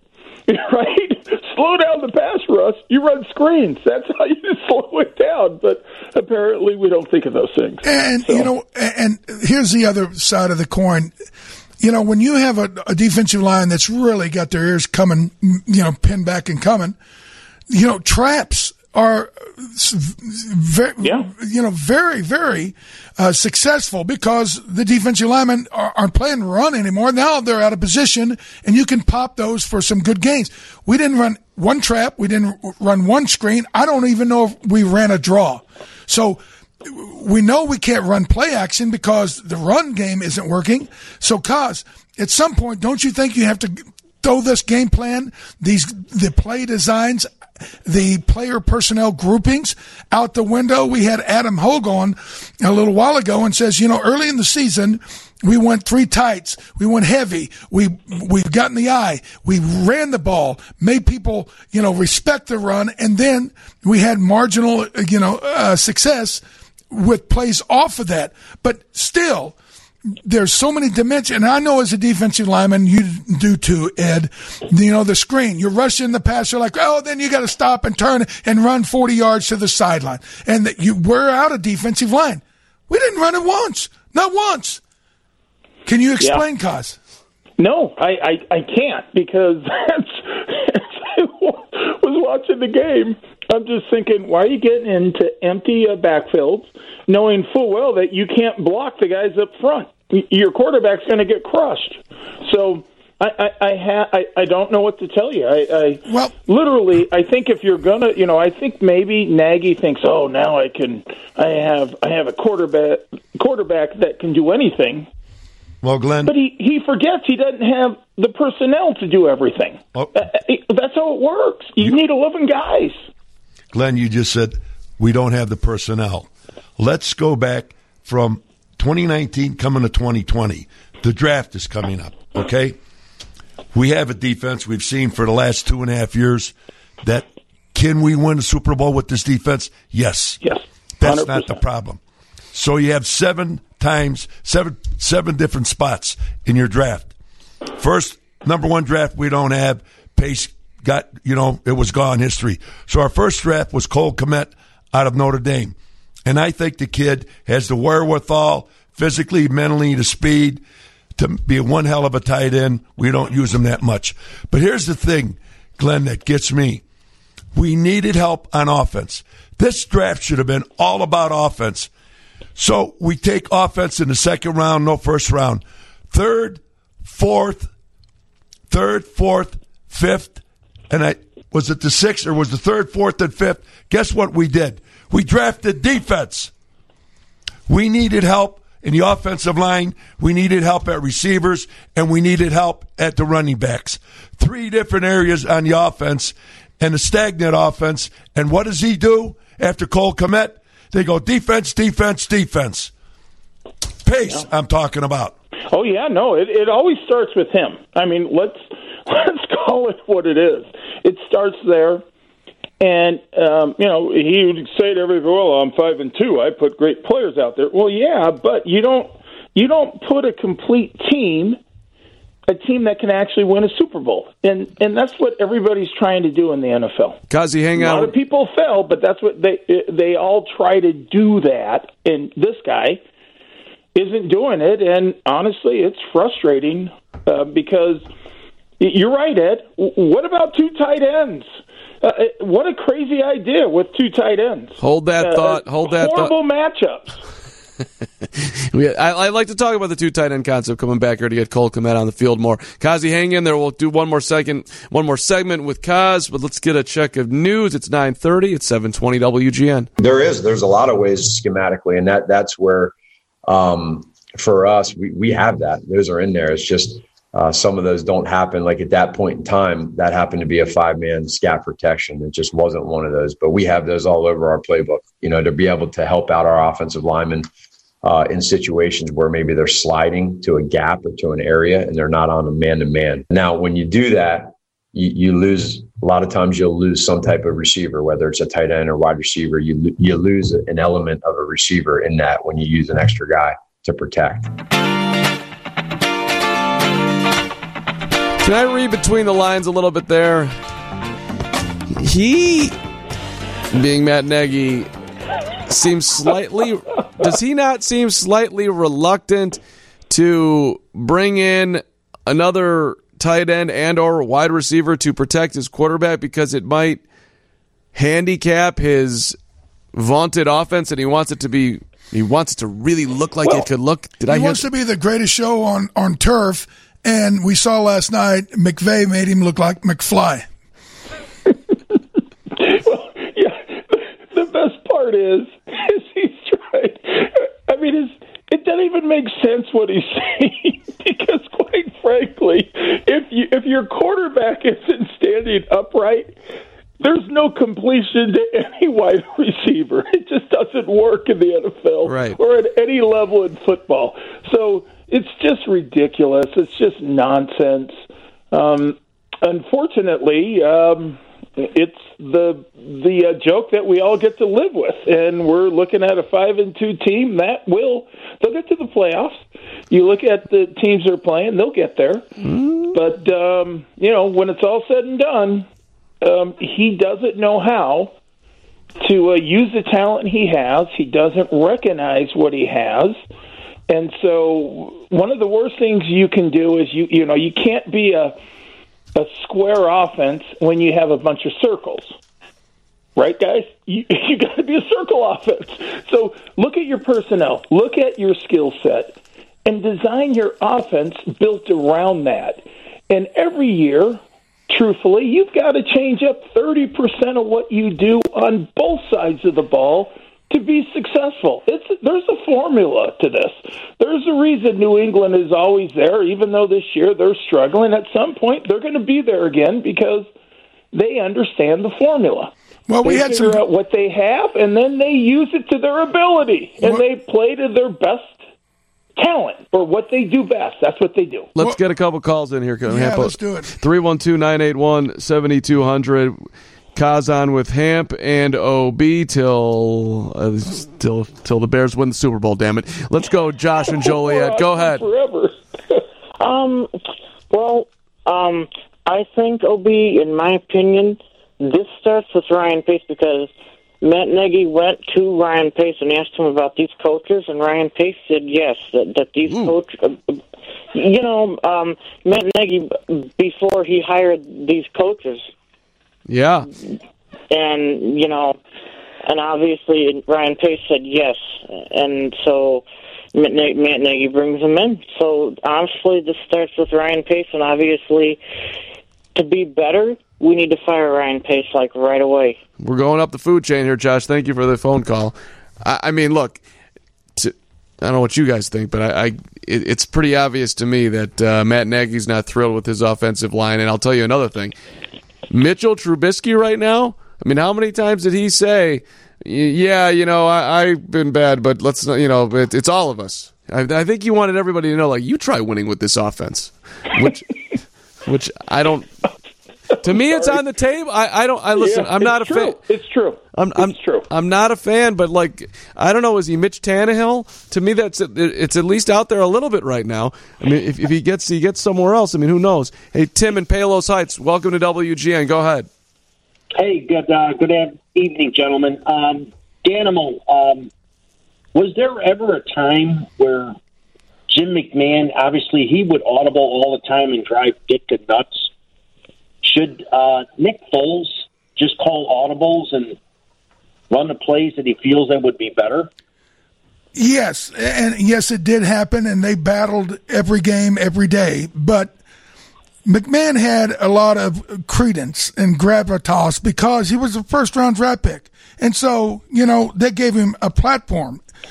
Foles is a guy on his fifth team and kind of thrown in, you know, game four.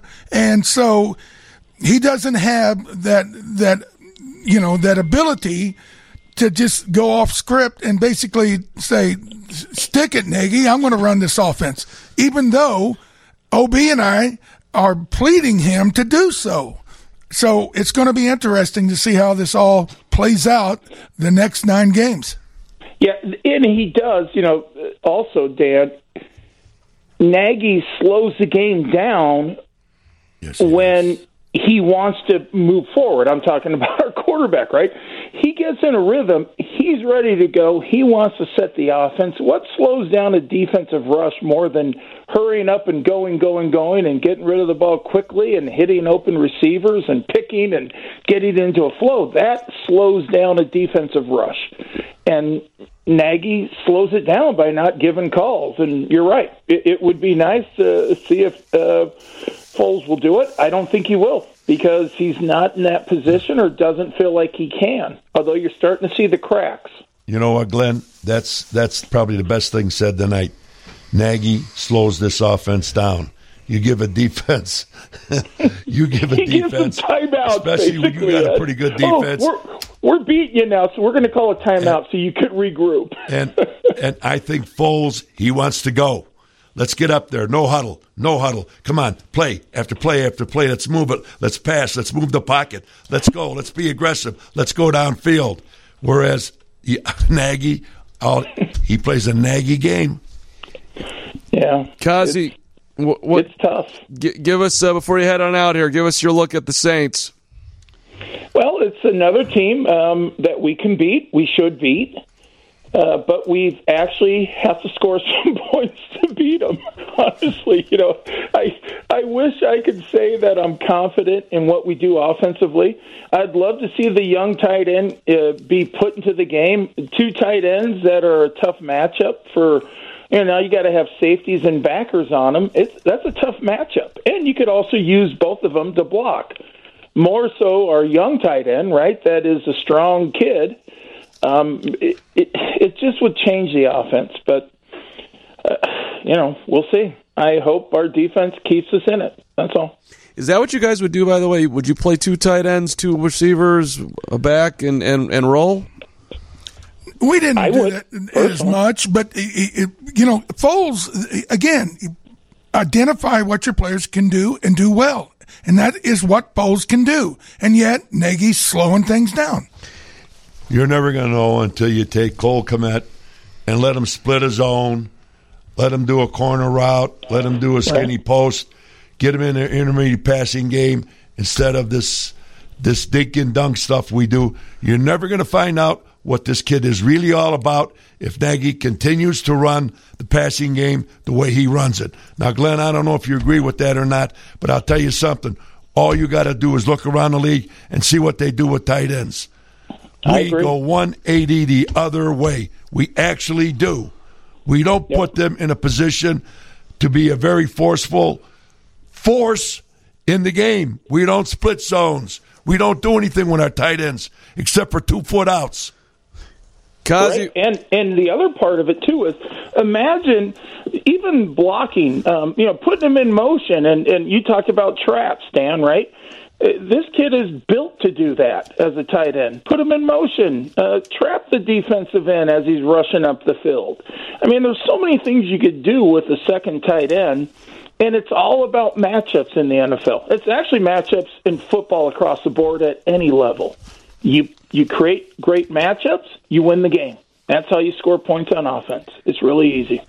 Kaz, we'll talk to you next Wednesday night. We're not on next Tuesday night. The, Okay. the, the election. Change it again, huh? Well, okay. well, we got the election Tuesday night, so oh, is that something important? yeah. okay. I think a couple Okay. people are going to be paying attention next Tuesday. Re-election. Yeah, yeah, there you go. All right, gentlemen, have a great week and nice talking to you. we'll, we'll we'll see we'll see you next week. Love you guys. Glenn Kozlowski, text line by the way. Danimal, that's the best line of the night. McVay made Nagy look like McFly. People are in, in, enjoying that one. They're also enjoying Bartolini's restaurant and catering, family owned and operated. The best Italian cuisine. Their meatballs have been featured on the Travel Channel, the Food Network, even German television. 144th and Pulaski in Midlothian. The number is 708 396 2333, and you can visit them at bartolinis.com for all the menu and your information. Come on back here. I put out three polls on my Twitter to just take the temperature, and we've got some Facebook reaction as well. Curtis has been working the Facebook page, so a bunch of people weighing in on uh, different thoughts that we will bring to you to wrap it on up here and take a peek at the Saints 325 on Sunday. Hampton OB, one segment to go on 720 WGN. Hello, I'm here. Sorry, guys. Just very into some of the Facebook comments that we're getting, and I'm into our guy Hampo and OB Jeff Vukovic. He's back in the WGN huddle. He knows the insurance biz. He prides himself on doing it right. Nationwide is on your side. Check out jefffook.com. Nationwide indeed on your side. Yeah, um, that was definitely a miscommunication with Brian and I. Um, you know, we do these pregame um, conversations the day before the game just to give them information. Um, that conversation, uh, Coach Nagy and I have a great, great conversation on the, the sidelines. So there might be times where we, we go through it beforehand and say, hey, what do you think? And there's times where you got to get the ball out quick and whatnot. But um, in those situations, like Matt and I have a great relationship on the sideline with con- conversations and everything. I think, you know, in that situation with Brian, it was just a miscommunication of words because that's not what um, I was trying to uh, bring across in that conversation. Right. Last time you talked to Brian Griese. Gotcha. I don't think they're going. They're probably not going to dinner anytime soon. But maybe a phone call happened. Are you nuts? What kind of position are you putting me in? Four minutes left in the game. You gotta you gotta put that out there on a Monday Night Football. Uh, all right, some. You should check out our Hamp OB and Kaz Facebook page if you want to interact with the show. Uh, some questions uh, for you guys from this week. Uh, Adam wants to know, as he writes, the Bears teams have been successful in the past, 2006, the 80s, and the offensive lines were legitimate. Do you think the Bears address this issue in the draft free agency next year, or still believe it's more of a weapons issue like quarterback, wide receiver, etc.? It should all be offense this past season in the draft. It should be offense this coming year in 21, in 22. Offense, offense, offense. But I will say this about the defense. I can see it, Danny. I can see it starting to crack a little bit. Still good enough to win us a Super Bowl, but our offense is so far behind. I don't know if I don't know if they can make it, and that's what it's all about: being a world champion. And we got some uh, hurdles coming up, and we got some pretty easy games. Hopefully, if we can get into the playoffs, then all bets are off. Then you never know what could happen. But I'll tell you, when these kids today, I'm talking about the guys that are playing on this team, especially the guys on defense, when they look at what they've done over the past several years and the positions they put the offense in, game after game after game, and they play the game to be what a world champion. Now I think a career lasts roughly around five years or five years or so. Okay, you're you're not you don't have a forty year career in football. All right, it's a very short window, and for them to play their hearts out and do what they're doing, and have this stymied offense, I don't know whatever other word to use for it, with a coach who refuses to open up their offense. And these guys are going to look back and say, hey, you want to know what? Boy, would I love to have one of those world championship rings. I played my heart out. We had a defense we could beat anybody with, but they never would fix the problem. I hope those guys don't ever have that feeling, and I hope the hell they put it together and win a world championship. But it's got to be now, because later is too far out. Matt wants to know, Hamp, what's the first uh, change to fix this team? Where would you make the first change to fix this team? You got to you, you got to rebuild the offensive line. You know, it, our Super Bowl team, both offensive tackles were first round picks. The quarterback, first round pick. Tailback, first round pick. Wide receiver, first round. You got to hit on your first round picks. We've wasted so many. Think about Kevin White, bust. Leonard Floyd, bust for us. We don't have anybody on our offense that is a first round pick that is contributing.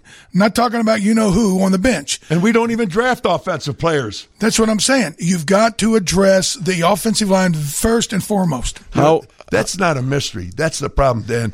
Like this isn't some kind of a, a, a unbelievable unsolved mystery.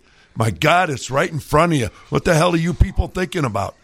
John wants to know how Hampton or OB would deal with a teammate like Akiem Hicks who played with no discipline and got a few ridiculous penalties. We addressed that a little bit, but would you say anything to your guy if you were playing next to him? Look, Akiem, Akiem is not the problem. Unfortunately, you know, he got reckless and it hurts the team. I played for a coach. You did that crap. He'd put you on the sideline and say, "Hey, I don't care who you are. If you're hurting the team, you're no good to me." Somebody has to kind of tell him, "Playing hard's one thing. Playing stupid's another." That's uh, I echo that, Dan. So I put out three Twitter polls today at the Carm on Twitter. If you follow me, we shout you out. We love you. I love you. Always appreciate people following at the Carm on Twitter. But okay, here we'll see how good you guys are in touch with the public. Do you believe I wrote that Brian Griese misunderstood Nick Foles? No. No. So what I the, a the a, a answer A was must have been a mistake. B was heard him loud and clear. What percentage of the people with no heard him loud and clear out of I got 100 votes on that one. Griese needs to shut his mouth. I had a dear friend. He told me one time he was riding with this chick in the back seat, and he put his arm around her. She goes, "Hey, I'm married," and Schrader said, "Hey, you don't have to tell me everything you know." Anyway, it's a joke, but what I'm saying is, Brian Griese, that was a comment that was not meant for public consumption. Things we say off the air, we don't put out. Griese violated that. 82% believe that uh, indeed that uh, that conversation happened. See what happens when they uh, uh, cover the Bears again. See what happens. Who do you want starting at quarterback versus the Saints? What percentage do you think said Mitch? What do you think percent said Foles? OB? Uh, 80. Well, no, wait a minute. Eight, I'd say between 7 and 80% Foles, 50%. So hold on. I'm, I'm saying 87% said Nick Foles. That's your favorite number, OB. Thank you.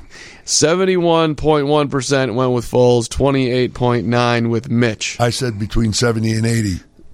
Yeah, and you also said 50% with Mitch, which would be 120%, and that your answer was disqualified. I really don't give a damn what you think.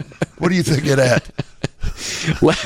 Last one. Did I call or did I call you, it? you called it on one half. That's fair. You did, OB. Thank you. All right. Uh, what is the bigger Bears problem? Talent, coaching. How do you think that one's split? Coaching. Right now, it's coaching. Hey, hey, every team, roster to roster, I wouldn't trade for the Detroit's talent. I wouldn't trade for Minnesota's. Ta- I mean, we're not that bad. We're just not being coached up.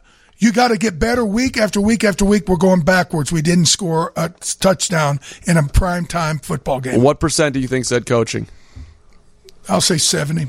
Oh, I'd go, I'd go 80. 58% said coaching, 41. That's why they need to listen to us. Eh, well, there we go. We don't tell you what to think, we tell you how to think. All right, let's talk about the upcoming game with the Saints. Yes, we got two minutes. Go, Ham. All right, here's the deal. The Saints, they're kind of uh, scuffling like we are. They opened up the season beating Tom Brady and Tampa Bay. Big game, the Saints won it. They proceeded to lose the next two. Now they've won three in a row. They think they've got it going again, but I think the Saints are not the same team. The quarterback, he's hit a wall. He's not throwing the ball like he did. And Alvin Kamara has not been the same player. And they've got trouble with Thompson, their hotshot receiver. I think this is a game the Bears will win if they go back to the drawing board, go back to the eye. Let's run the ball, keep the ball away from him, try to do some things that make this offense functional. As the season started out, I didn't think they had a chance. But how it's evolved through what seven or we're getting close to eight games here now. I think the Bears do have a chance. We're playing at home. It's the afternoon game, late afternoon game. I think the Bears, hopefully, they'll be ready, and hopefully, again, Nagy opens up this offense. Maybe he, hopefully, he listens to Foles because I know Foles wants to open it up. Maybe Nagy will do it this time at home and take down the Saints. Gentlemen, always a pleasure to be with you. We'll see you next Wednesday night. Next Wednesday night, 7 to 10, right here for you. It is your pleasure. We've had a great time. I, Thanks, ha- Carm. I have. I have. I absolutely have. 325 kickoff on Sunday. Don't forget that. The- I just want to say hi to George Lamb Paris, my good friend who owns a Palace Grill. Best breakfast in the city of Chicago. There you go. Right on Madison. There you go, George. Uh, the broadcast crew on Sunday, if you're interested, is Aikman, Buck, and Erin Andrews. That's who's calling it for you. And the New Orleans Saints, a two point favorite over the Chicago Bears. Curtis Koch, thank you so much for producing the program. Thanks to our guy Kaz, of course, Adam Hoge, who was with us, and most importantly, all of you who called in tonight, texted in, joined us on the Facebook, hit us up on the Twitter. We greatly, greatly appreciate it. And hey, let's all remember the Bears are five and two. Playoffs started today. They'd be the fifth seed, and we'd be rolling all the way to the damn Super Bowl. We will see you next Wednesday night. Have a great rest of your evening.